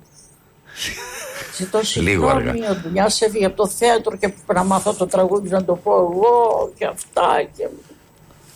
Έτσι ήταν όμως. Η αλήθεια Τσακώθηκε αυτή Ο Δουλειάς ήταν. και έφυγε. Μου λέει μόλις τελειώσω θα έρθω να σε πάρω να πάμε στη χοντρή. Στο Χασανάκου. Στο Σανάκο. Σκυλάδικο αυτό. Ναι, ναι, ναι, ναι. Ήρθε με ένα φίλο του, είχα και εγώ μια φίλη μου. Μόλις μπήκα μέσα, άρχισαν και φωνάζαν να τραγουδήσω. Και λέει ο Κώστας, τώρα ρε παιδιά, ακόμα δεν έχουμε κάτσει. Ε, βέβαια. Δεν έχουμε κάτσει. Αφού κάτσανε και άρχισαν πάλι να φωνάζουν να τραγουδήσω. Και την έκανα τη φωτογραφία, την πρώτη φωτογραφία που βγήκαμε έτσι. Και Πώς λειτουργεί η σκέψη, ε; σκέφτεται αυτό μου και λέει την τέλος άλλη. πάντων πες τους ένα τραγούδι. Λέω άμα μου πεις ότι θα χορέψεις, Θα το πω. Σωστή. θα Ε. τραγουδήσω. Θα χορέψω μου. λέει. Και του είπα το πήρα τη στρατά και έρχομαι. Πει, ναι, βέβαια. Και την ώρα που τώρα Φαντάζομαι. που κανένα στην πίστα έγινε χαμός. Χαμός. Μετά φωνάζανε τα ξένα χέρια, τα ξένα χέρια. Δεν το ξεχάσω αυτό η, η- η στάση του. Γονάτισε μπροστά μου και την ώρα που έλεγα τα ξένα χέρια αυτός ήταν γονατισμένος και με κοίταγε. Φοβερή στιγμή, ναι. Ναι. Και είπα τα ξένα χέρια, χάλασε ο κόσμος. Ε, στην αρχή ήρθαν οι φωτογράφοι να μας πάρουν και είπα εγώ θα σου φύγετε όχι. Μετά λοιπόν που τραγούδισα και αυτά άρχισε να με αγκαλιάζει και μου λέει είχαμε ένα φίλο. Μου λέει πάμε να φύγουμε, μου λέει θα σε επιδείξει εδώ μέσα αυτός. Πάμε να φύγουμε. Αυτό επειδή με τσίμπαγε και με Ναι, ναι, αυτά. ναι, ναι. Αυτό το σταυροδάκι το κρατάω με δικό του. Ε, και όταν τελειώσαμε, εγώ έμενα στην εντατική τότε. Δεν ανέβηκε καθόλου πάνω στο σπίτι. Έπρεπε να πάει στα μελίσια. Είχε γύρισμα πρωινό. Οπό, οπό, κατευθείαν σε ρί. Νευρίασα εγώ που δεν ανέβηκε καθόλου πάνω να μου δώσει έστω ένα φιλί. Αλλά μου έλεγε ο άλλος, Μωρή, πάμε να φύγουμε, θα σε επιδείξει αυτός εδώ μέσα. Γιατί όλο με τσίμπα, όλο Ναι, με ναι, τσίμπα. ναι, ναι, ναι. και έφυγε. Α, την ώρα που φεύγει, φόραγε αυτό ένα αυτό που έχει πολλά πράγματα, πολλά. Τραβάει ένα από, από εκεί να κρυβόταν και μου το βάζει στο χέρι. Φυλάκια μου λέει θα τα πούμε το βράδυ. Και έφυγε. Γεια σου ρε Κέτη υπέροχη. Κέτη Γκρέι κυρίες και κύριοι για έναν από τους μεγάλους έρωτες σήμερα. Σκέψου μόνο ότι αυτό ήταν ένα περίπου 8 λεπτό, 9 λεπτό απόσπασμα από μια πεντάωρη συνέντευξη. Τι είπε, τι θα είπε, τι θα κατέγραψε το, αυτό το κασετόφωνο. Μένετε συντονισμένοι 2, 11, 10, 80, 8, 8, 0. Ευχαριστούμε όλους όσους στέλνουν τα μηνύματά τους και μας λένε για την εκπομπή. Σας ευχαριστούμε για τα καλά σας λόγια. Παραπολιτικά 90,1. Μένετε συντονισμένοι. Έρχεται πολύ πάνω.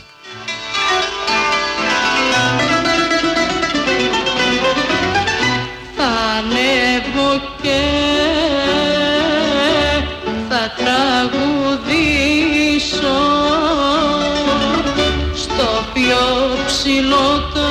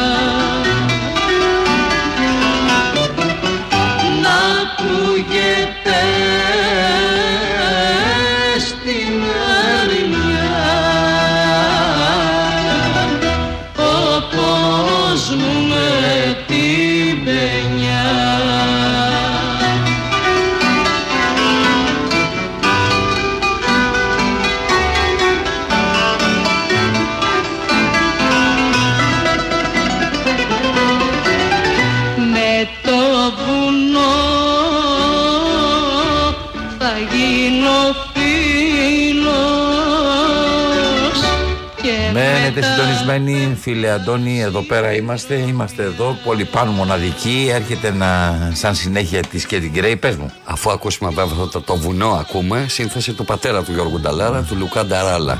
Ακριβώς. θα είμαστε μαζί το βουνό Ρίξε μια πόλη τώρα. Έτσι. Ω. Σας φτιάχνουμε τη διάθεση για να ακούσετε τον Πρωθυπουργό.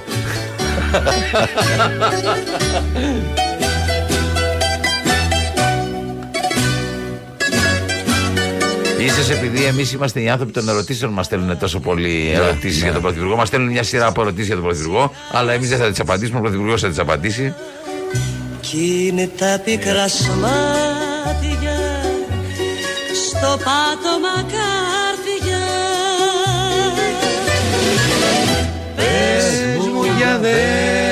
αφήνεις. Με δυο φίλια να πάρω. Απ' τα θολά σου μάτια τη μαύρη συνέχεια Πες μου για δε μ' αφήνεις. Με δυο φιλιά να πάρω. Απ' τα θολά σου μάτια τη μαύρη συνέφυγια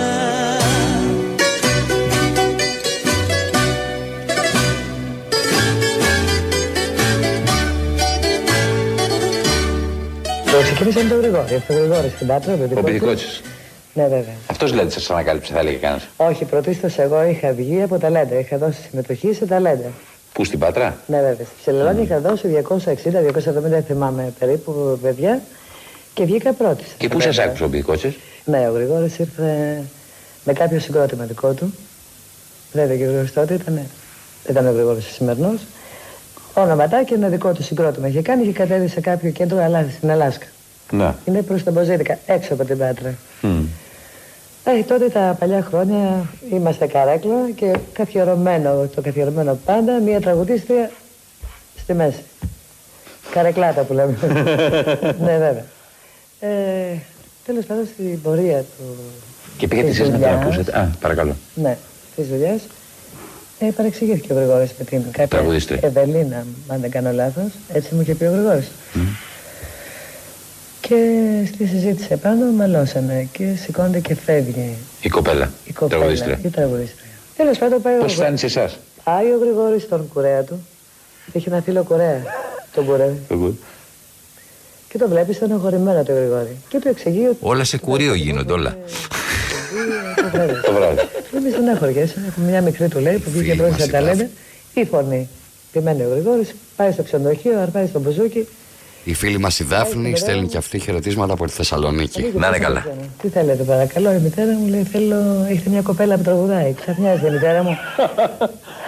Ποια τραγουδίστρια, δεν έχω κάποια τραγουδίστρια χριστιανά. Με κόρη έχω, αλλά είναι μικρή. Χριστιανά μου δεν τραγουδάει. Ναι. 11 χρονών είσαι τότε, ε. Ναι, βέβαια έχει προηγηθεί, τα ταλέντα όλα αυτά, Ναι. λέει, δεν τραγουδάει. Απλώς το παιδί μου πήγε και τραγούδησε. Ε, Έτσι. Του κάνανε, ναι. Λέει το παιδί σας που είναι, λέει είναι σχολείο. Κομμένα σχολείο, βέβαια. Έτυχε εκείνη την μέρα να μην έχετε κοπέλα. Επιμονή ο Δεν είναι Γρηγόρης κοπέλα. περιμένει να δει ποιο είναι το παιδί το θαύμα. Βλέπει ένα παιδάκι με το σωσόνι και ένα την τσάντα. Μπιθικό της βλέπει τη σιρίγα, δες το. Άκου. Κάνει το παιδί μου, Σωσόνια. λέει, καλά εσύ τραγουδάς, μου λέει ο Γρηγόρης. Λέω, Άκου, λέω, άκου. τραγουδάω, γιατί εσείς ποιος είστε. Άκου τι λέω. Τώρα μου λέει καημένο, μου λέει θα σου δώσω ταυτότητα ποιος είμαι.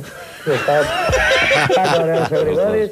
Σωστός, πολύ καλός. Ταυτότητα. Μέγας. Θα σου ρωτήσω, Κοριτσάκι μου να μου πεις για τραγουδάκι, αυτό να σε ακούσω. μου λέει. Εγώ άλλο που δεν ήθελα. Ναι, μου λέει τι τραγουδία λες και δεν λέει κάμερες. Ποιο ξέρεις; Όταν θα πω εγώ το αχ. Μου λέει σόπνα. Το ξέρεις αυτό; Το αχ, Λάθη το και ο αχ. Γρηγόρης. Τι αυτό δεν θα πω εγώ το αχ. Είναι πολύ βαρύ λαϊκό. Ε, βέβαια. Αρχίζει λοιπόν. Πώς πάει; Για αυτό μου λέει να σου βρω τον τόνο. Έλα σπάω, αρχίζω και το λέω. ε. Μου λέει φτάνει, φτάνει. Είπα ένα κουπλέ ρε φε. Άλλο κανάλι στυλ μου λέει τραγουδάς. Πώς του λέει για να το Πώς πήγαινε αυτό το αχ, Πολύ βαρύ. δηλαδή; Ε, απ' τα σήκωτα. Όταν θα πω εγώ το αχ. Θα να στενάξει πλάση. Ε, Εδώ είμαστε λοιπόν. Όπα. Τι ωραία, ε. Αυτό είναι ένα από τα δέσποτα τραγούδια του Μίκη Θοδωράκη, δεν ανήκει σε κάποιο κύκλο συγκεκριμένο. ακούσουμε τώρα. Αυτό το σε ποιο βουνό. Το λέει στίχη- μοναδικά. Στίχη του Χρήστου Κολοκοτρώνη, 1962 ηχογράφηση, με την πόλη πάνω. Σε ποιο βουνό Πόρε τι τραγουδάρα. του κολό Αφιερωμένο εξαιρετικά. θα πάω να βρω τα θάνατο νερό. Το αγαπώ τόσο πολύ αυτό το τραγούδι. σε ποια οξιά Σε ποια οξιά αυρώ τη μοναξιά. Αύριο τη μοναξιά. Σε ποια πηγή. Σε ποια πηγή. Θα γιάνω την πληγή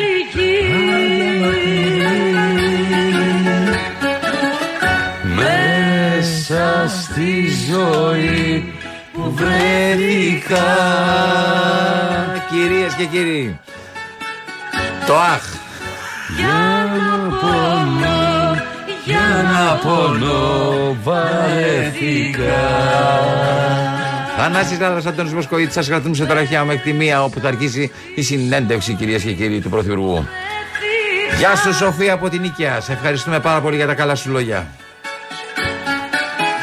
για να πονώ για να πονώ βαρέθηκα Μένετε συντονισμένοι, έρχεται ο μεγάλος, ο δάσκαλος, ο Θεός θα πάρετε και ένα μικρό απόσπασμα από Γιώργο Ζαμπέτα μοναδικό. Ο οποίος Γιώργος Ζαμπέτα σε αυτό το απόσπασμα που θα ακούσετε μιλάει με τη Βίκη Μοσχολιού. Που η Δήμητρα Γαλάνη μαζί με την Τζαλα- Τζαλιγοπούλου και. Τη Γιώτα Νέγκα. Γιώτα Νέγκα, την οποία είχαμε και αυτή έτοιμη σήμερα να ακουστεί, αλλά σε άλλη εκπομπή θα την ακούσουμε. 4 Οκτωβρίου στο Ηρώδιο. Τιμούν, κυρίες και κύριοι, Βίκη Μοσχολιού. τους στεναγμούς να ρίξω χαμηλά Πω, πω, τι τραγουδάρα είναι αυτή. Γεια σου, ρε Μίκη, από εκεί μας βλέπεις. τετράτιπλη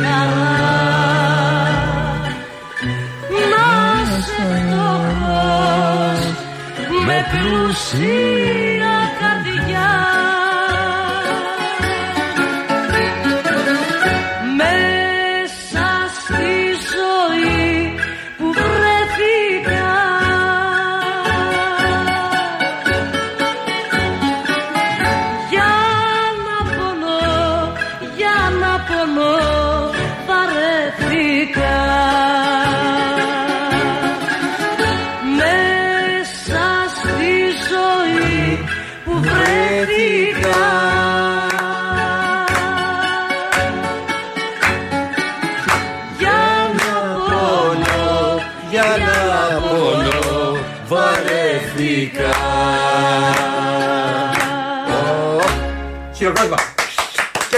κυρίες και κύριοι, είναι εδώ μαζί μας ο Γιώργος Ζαμπέτας από τα κακά παιδιά. Καλημέρα, καλημέρα σε όλους τους τους α- α- α- σε- σε- σε- σε όλους τους ακροατάνες και στις ακροάτησες, τα ακροατάκια και στα ακροατικότητα.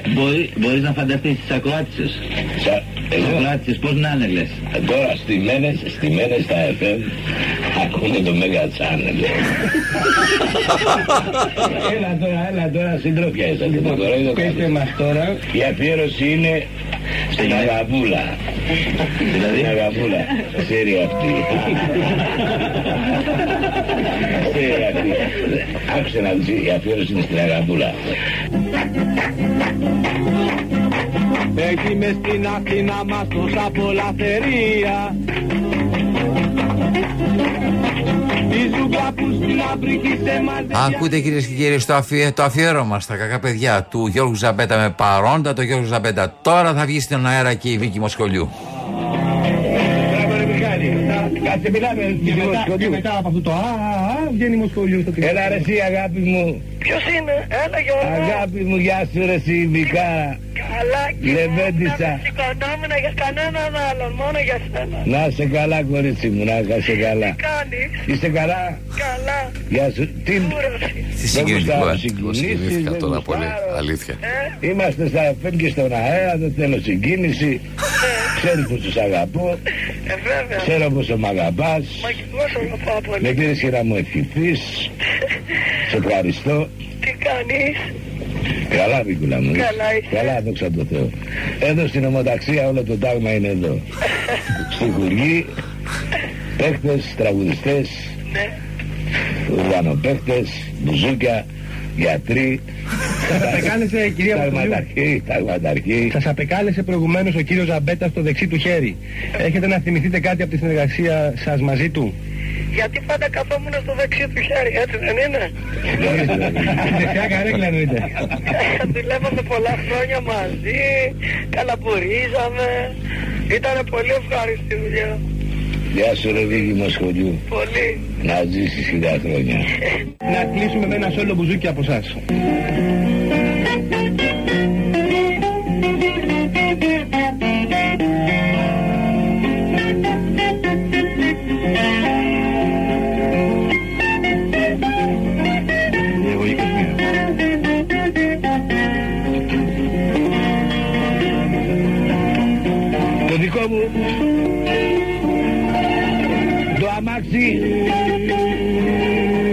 Ήταν φίνο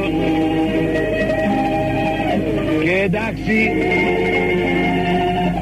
Και μου έκανε όλα τα κεφιά και την τρέλα μου. Όμως πέρασαν τα χρόνια και χτυπάνε τα πιστόνια και μου το περιφρονάει και η κοπέλα μου Να πως γράφει ο Γιώργος Ζαμπέτα τραγουδία. Εγώ τώρα Θανάση συγκινήθηκα πάρα πολύ γιατί ωραία είναι όλα αυτά που ακούμε. Ε, ο- ωραίος πληθωρικός ζαμπέτας στο χιούμορ του, αλλά είναι τρομερά συγκινητικό ότι ακούς αυτές τις απομονωμένες στιγμές ανθρώπων που έχουν ορίσει λαϊκό πολιτισμό στην Ελλάδα. Και τους ακούς τώρα δεν υπάρχουν στη ζωή ούτε η Μοσχολιού ούτε ο Ζαμπέτας και έχει διασωθεί ο λόγος τους, το πνεύμα τους. Είναι πολύ συγκινητικό. Πρέπει να κλείσουμε με τον ίδιο τρόπο που είχε κλείσει και την προηγούμενη εκπομπή. Τι θα γίνουν αυτά τα αρχεία; Τι θα γίνουν αυτά τα αρχεία βέβαια. Αυτό είναι Που ένα έχεις εσύ ερώτημα. και εγώ, τι θα κάνουμε με αυτά τα αρχεία; Πραγματικά. Κυρίες και κύριοι, ακούτε παραπολιτικά 90,1. Σε λίγο θα ακούσετε τον Πρωθυπουργό από τη Θεσσαλονίκη.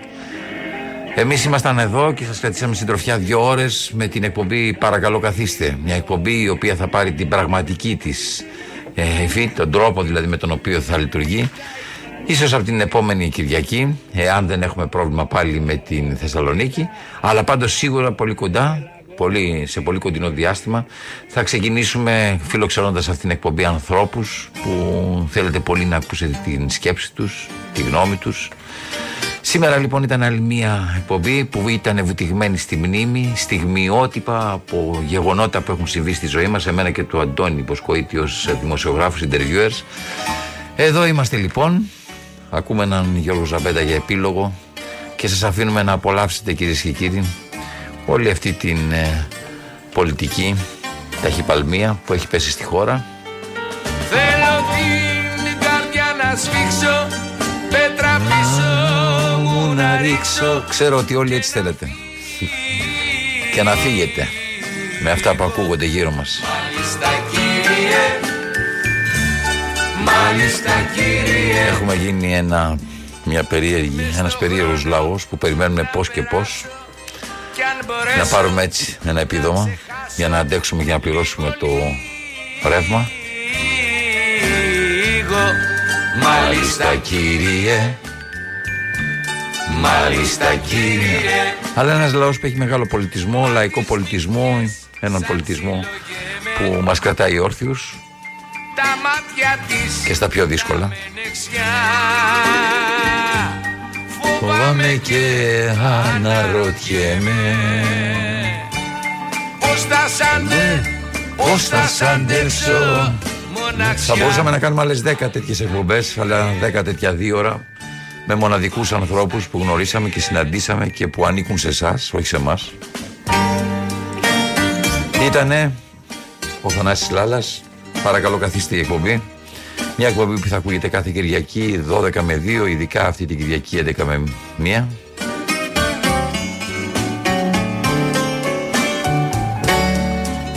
Κλείνουμε με Γιώργο Ζαμπέτα, τον λαϊκό φιλόσοφο.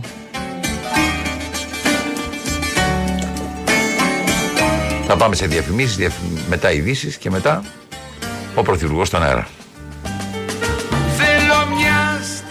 Και εγώ να σε ευχαριστήσω, Θανάση, γιατί αυτές οι δύο Κυριακές που περάσαμε παρέα εδώ με κομμάτια από το αρχείο. Μωρέ, μας- θα έρθεις και άλλη Κυριακή, μην ανησυχείς. Εντάξει. Να ευχαριστήσουμε όλους τους ακροατές για τα μηνύματά τους και να ευχηθώ κι εγώ μια καλή Κυριακή και μια καλή καινούργια εβδομάδα. Να είστε καλά. Γεια χαρά. σας. Γεια σας. όλα να τα λησμονήσω και σε μια γωνιά να σβήσω λίγο λίγο Μάλιστα κύριε, μάλιστα κύριε.